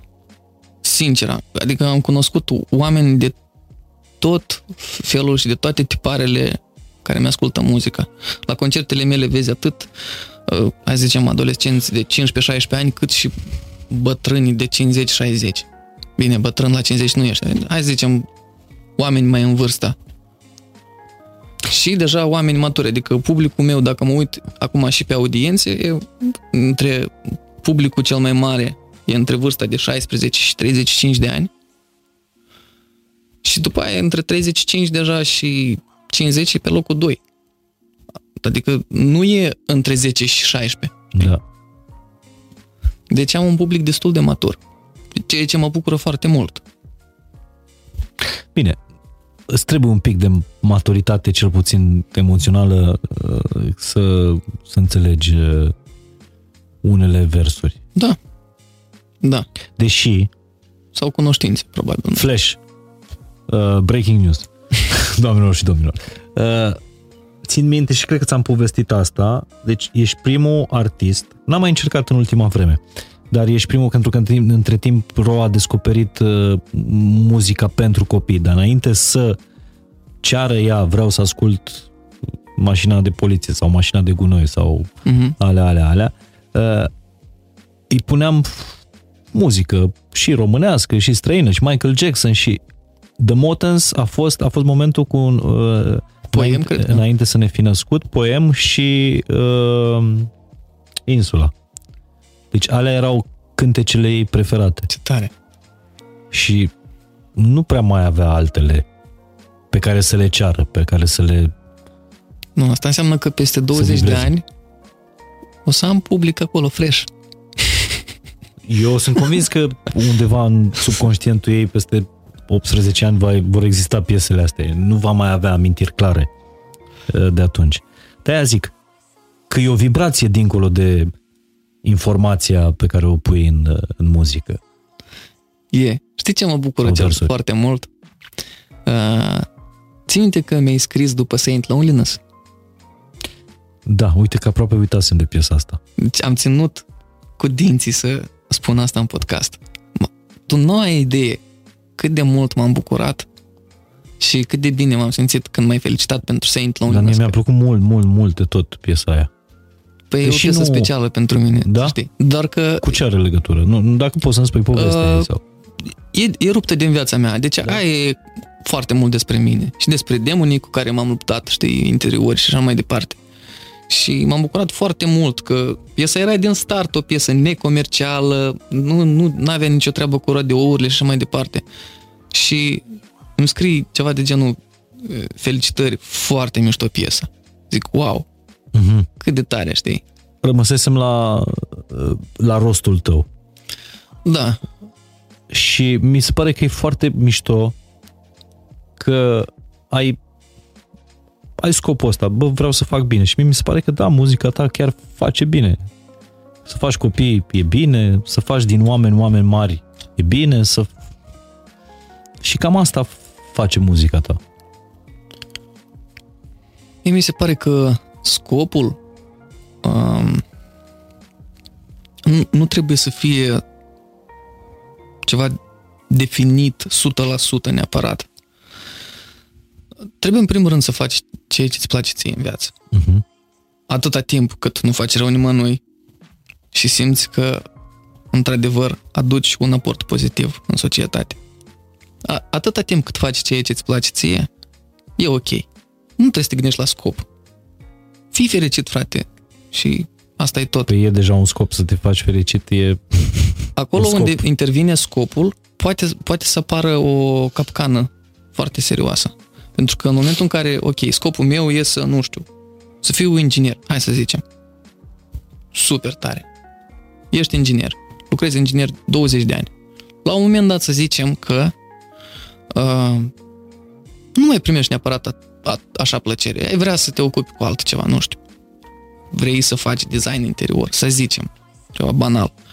Dar anume din simplu motiv că în capul tău s-a impregnat ideea de, bă, asta e scopul meu, scopul vieții mele, posibil să n-ai atât, atât de mult curaj să îți schimbi traiectoria, pentru că viața nu- nu e neapărat despre un scop. În ghilimele. Eu acum fac muzică, dar la 40 de ani eu nu o să mai am chef și nu o să mă mai simt bine cântând sau compunând despre primul sărut. Hai frate, las-o încolo. Poate că o să vreau să, să scriu balade despre altceva, despre alt tip de dragoste. Dragoste față de copil, dragoste față de părinți, uh, despre ură, despre societate, dar n- nu mai e scopul piesele de dragoste alea. Da, dar poate să rămână scopul ăsta de a face bine în continuare. Exact. Că Asta zic, a te face inginer sau DJ de radio nu e un scop. E doar un mijloc prin care poți să-ți urmărești un scop. Dar e un Scopul lucru trebuie care să te fie face întotdeauna fericit. mai mare. Dar e un lucru care te face Exact. fericit. Și cât, cât aport pozitiv aduci tu în Dar societate. piesa uh, pentru mamă când o să o scrii? Lucrez la ea. Dar o să fie... Doar pentru ea, nu va fi pentru public. O, nu. O să fie pentru toată lumea. Pentru că eu cred că foarte mulți oameni poate să ajute piesa asta. Și nu o să fie ca și cum ar fi adresată direct mamei. O să fie despre mamă. O să fie un tablou al mamei mele. Și o să aibă A, deci atât... nici, nici măcar nu o să conțină cuvântul mamă. O, da, o să, o, O să conțină. conțină, da? Ba da, dar nu o să fie mama mea. Să fie însăși mama, știi? Și mama pentru fiecare e mama lui, cel mai sfânt om de pe pământ. Eu nu zic cel Ai mai sfânt scris om de pe versurile? pământ. Uh, e conceptul, deci sclipirea aia este deja. Mhm. Acum e o chestie foarte tehnică, la care trebuie să muncesc foarte mult la versuri. În sine, deja, conceptul este și e extraordinar. Nu cred că am făcut versuri mai profunde până acum decât ce urmează să, să lansez, dar asta o să fie, cred că, într-un an, un an jumate. Adică o să-mi ia foarte mult timp, pentru că acum am foarte multe pe cap. Urmează două, cel puțin două albume, până să, să lansez piesa aia. Mi se Deci, pare că necesită o Piesa pentru pregătire. mamă o vezi la următorul nivel, nu... Da, da. În momentul în care lansez piesa aia, Le-ai trimis Eu nu mă- ei, măcar? nu. Nu. Și vreau să o lansez uh, la, într-un moment foarte special pentru, pentru noi. Și anume, Uh, voi știți. noi știm, da. M- Momentan nu, nu, nu pot să, să divulg această informație. Am zis că e, nu eu sunt curios, tu, tu mă faci curios prin faptul că ești foarte misterios. O să... da, o să, nu, nu pot, din păcate, Ți-am să zis de la spun mai început multe lucruri. Asta, glumesc. Uh, și albumul ăsta pe care vrei să-l lansezi în primăvară, Da, da, da. Deci, practic, 5-6 piese de pe album deja sunt lansate. de ce spui că este următorul nivel după... Deci a fost Jackpot versus uh, apoi, înainte să ne fi născut, Uh-huh. Uh, și insula și acum vine următorul nivel. De ce spui că e următorul nivel de Motans? pentru că așa simt că e, de fapt. Sunt niște versuri foarte profunde și știi care e faza? Că piesele pe care le lansez acum au fost începute sau scrise acum 2 ani. Și ce, cu ce trăiesc eu acum și ceea ce mă mișcă e ceea ce au apărut acum. Aha. Știi, E, e un, up- eu acum trăiesc cu update-ul în capul meu. Piesele care urmează să fie lansate, eu deja le-am retrăit și le-am trăit de foarte multe ori. Deci ceea ce mă motivează și mă mișcă acum sunt piesele care o să iasă peste 2 ani. Eu uite, asta n-aș putea face. Să, E să greu. țin lucruri la sertar, Dar nu le țin la sertar, așa ele ies. așa e Nu nu apuc cursul să- muzicii, așa Exact. e cursul indu- industriei, cum zici tu. Industriei. Da, eu nu apuc să le, să le te- finisez la timp, să le lansez la timp. Cred. Ca să înțelegi, uite, în golul tău trebuia să apară, cred că cu două luni cel puțin înainte să fie lansată e de fapt. Efectiv, din simplu motiv că n-am avut un scenariu de clip, n-am avut o idee care să mă miște. Zic, bă, nu lansez încă. Mhm. Când o să știu exact că am un scenariu foarte bun, atunci lansez clip. Și atunci îl fac. Cam așa se întâmplă și cu restul pieselor. Pentru că uh, Great Expectations trebuia să iasă cu un an. Cu toate piesele. Nu a fost să fie. Deci povesteam uh, la un matinal despre o piesă Rădăcini, pe care aș vrea să, o- să-i fac regie eu la clip. Pentru că mi se pare că acolo foarte mult contează și aspectul vizual. Trebuia să iasă toamna. N-a ieșit nici la ora asta. Nu, nu. O mai așteptăm mult? Eu, eu cred că da, pentru că trebuie să am timpul să-i fac regie și necesită și foarte multe resurse financiare. Eu vreau să fie big proiectul. Nu știu când o să iasă. Nu mai vreau să mai dau date sau o să iasă toamna viitoare. Nu, dar când o să iasă, o să rupă tot. Da, ultimele versuri pe care le-ai notat în telefon pot să mi le... Da, telefonul la tine? Poți să-ți dau. Poți să le citești tu, Bianca, dacă vrei. Uh, hai să vedem ce avem aici. Reciți foarte frumos și nici nu ai accent de Cluj. A, uite, ultimele versuri sunt din uh, piesa Molei pe care am, am finisat-o recent. Uh, îți recit refrenul. Deși refrenul e scris un pic mai uh, mai, mai devreme, dar uh, asta e piesa la care am lucrat recent. Se numește Mole și refrenul ei sună cam așa. Viața mea ar fi vrut din ea să te șteargă, dar mai așteaptă. Inima care nu a vrut să înțeleagă că i-ai dat țeapă. N-am știut că fluturii pe care mi-ai dat au fost molii de fapt. Ce mănâncă suflet și îl scuipă în stomac. Ce mănâncă suflet și îl scuipă în stomac. Fain. Îmi Drăguț, place, rămâne înregistrat. drăguț. nu, mi-am zis fain. Uh, Fain pentru mine e un cuvânt, uh, nu, eu nu-l folosesc ca la București fainul ăsta. ah, ok.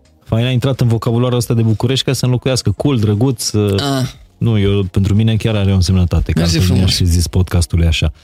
Uh, proiectul meu se pronunță fain și simplu. Uh, Eu n-am știut niciodată, e The Motans sau The Motans? era, inițial era Vămotans. Dar uh, Vămotans. Vă Motans? Da. Dar, sincer, nu contează atâta timp cât uh, lumea uh, are o, știi, o emoție pozitivă atunci când aude, aude cuvântul ăsta, indiferent cu ce accent, pe ce consoană vocală și așa mai departe. Nu contează. Lumea îmi spune în România Denis. Eu sunt Denis. Denis? Nu știam. Toată viața mea prietenii mi-au spus Denis. Pentru că în Republica Moldova nu există Denis. Toți Nu Denis și există, nu? îs Denis. Uh, Probabil la noi e Denis e nume de... E, De- de e fată. accentul pentru numele de fată, Exact, știi? cu el la urmă. Exact. No, și iarăși nu mă supăr. Frate, atâta timp cât uh, în mintea ta eu sunt un om bun sau ți-s drag, zim Denis, Denis. Deci tu ești Cum vrei Denis. Da. Am înțeles. Și plus că noi suntem crescuți cu Denis uh, din uh, Homolon. Și, mă, da, Denis. Bun. Deci am rezolvat-o și pe asta. E Vămotans. Original. Da. Așa. Și e Denis. Și porecle, ce porecle ai avut? Când e, Nu prea am avut pro- porecle, dacă sincer. Nu? nu. Prietenii mei mi-au spus întotdeauna Denis. Și cam atât. Acum am- lumea îmi spune Motano. Denis Motano. Montanu. Dar care e proiectul tău mai mare decât ceea ce vedem noi acum? Păi mă gândesc foarte serios la un copil, dacă sincer. Și cred că ăsta o să fie proiectul vieții Nu, nu mele. mă așteptam să zici eu un proiect personal, de aia am făcut De ce ochii nu? mari. De ce nu? Dar cred că mai mare a făcut Bianca. Nu, Bianca știe, deja de mult îi bat Lumea capul. Știe să joace. Um, da, mi se pare că ăsta e proiectul vieții mele, de fapt. Sau proiectele, că aș vrea mai mulți, dacă sincer. Să ve- Dar începem cu unul, vedem după aia. Am deja o vârstă, cred că Am crezut că ai deja un nume. nu mi-am mai multe. Mhm. Sper să nu fie asta o problemă ce ține de nevroză, știi? Mhm. Mm-hmm. Să faci atâția copii câte nume ai. Acolo de, deja e o problemă. Da. Uite, nu știu, eu toată lumea pe care o văd cu copii, toți prietenii pe care i-am, care și-au au copii, uh, mi Sunt se încă în viață. pare că s-au, sunt încă în viață și s-au schimbat spre bine, sunt fericiți. Nu mă gândesc la fericirea mea, dar mă gândesc că, bă, cred că ar trebui, e un pas important pentru, din punct de vedere biologic, cel puțin pentru asta suntem pe pământ. Deci cred că fericirea asta ne-o putem hrăni. Fericirea e o chestie care se hrănește. Fericirea e o chestie care, se, roz- care rezonează, din punctul meu de vedere. Așa.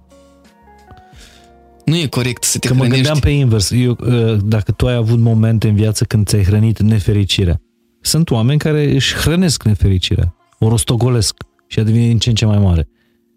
Da. Nu, eu nu sunt N-ai așa. avut, nu, nu, nu. Nu ești atât de dark. Te... Nu, nu mă complac. Uh, Ies rapid din zona aia. Când, când observ că e ceva dubios la mijloc, adică când mă simt eu nașpa, ies rapid din zona Și aia. care sunt uh, tehnicile tale de a ieși la, sau uneltele tale cu care Conș- ieși la suprafață? Conștientizarea, efectiv. Mă strădui să mă văd dintr-o parte. În momentul în care văd că apar frustrări, când mi se pare că cineva a făcut ceva greșit față de mine, Uh-huh. e primul declic. Adică omul ăla nu a făcut nimic greșit față de tine. Tu așa percipi lucrurile astea. Deci te extragi din personaj, din personaj, din... Din zeama aia Da.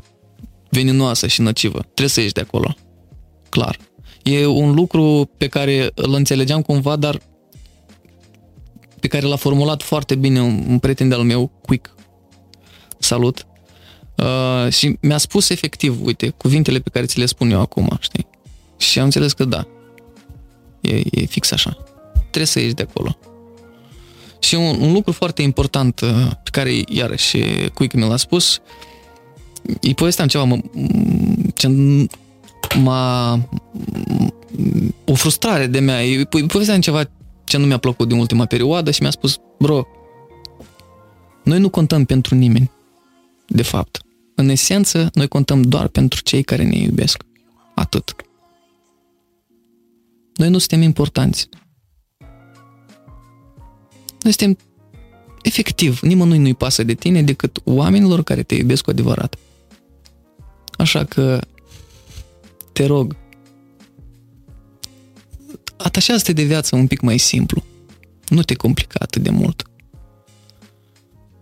Ăsta e secretul. Și din, din momentul ăsta în care începi de la zero, știi?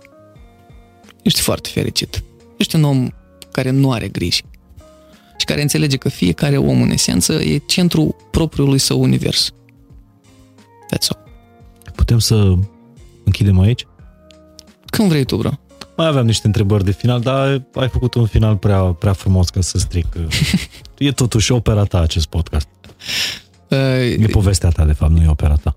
Eu cred că e total invers, dar îți mulțumesc frumos. Eu îți mulțumesc tare, tare mult. Mm, mi-ai dat mie personal o stare foarte, uh, foarte bună și nu credeam că o să faci asta și altfel decât prin cântece. Glumesc! Uh, chiar mi-ai dat o stare foarte bună și îți mulțumesc că, că am povestit și că suntem cumva contemporani. Mulțumesc și eu, bro. Chiar dacă eu Mihai. nu contez pentru tine și tu nu contezi pentru mine. Totuși pentru contăm. Sunt, totuși, da, contăm.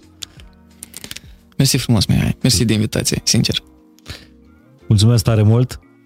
Sincer, nu e așa că v-a plăcut? Lăsați comentariile. Nu le cersesc. Doar vă rog frumos, dacă vreți să, să-mi lăsați aftertaste-ul vostru după acest podcast. A fost fain și simplu. Mulțumesc fain.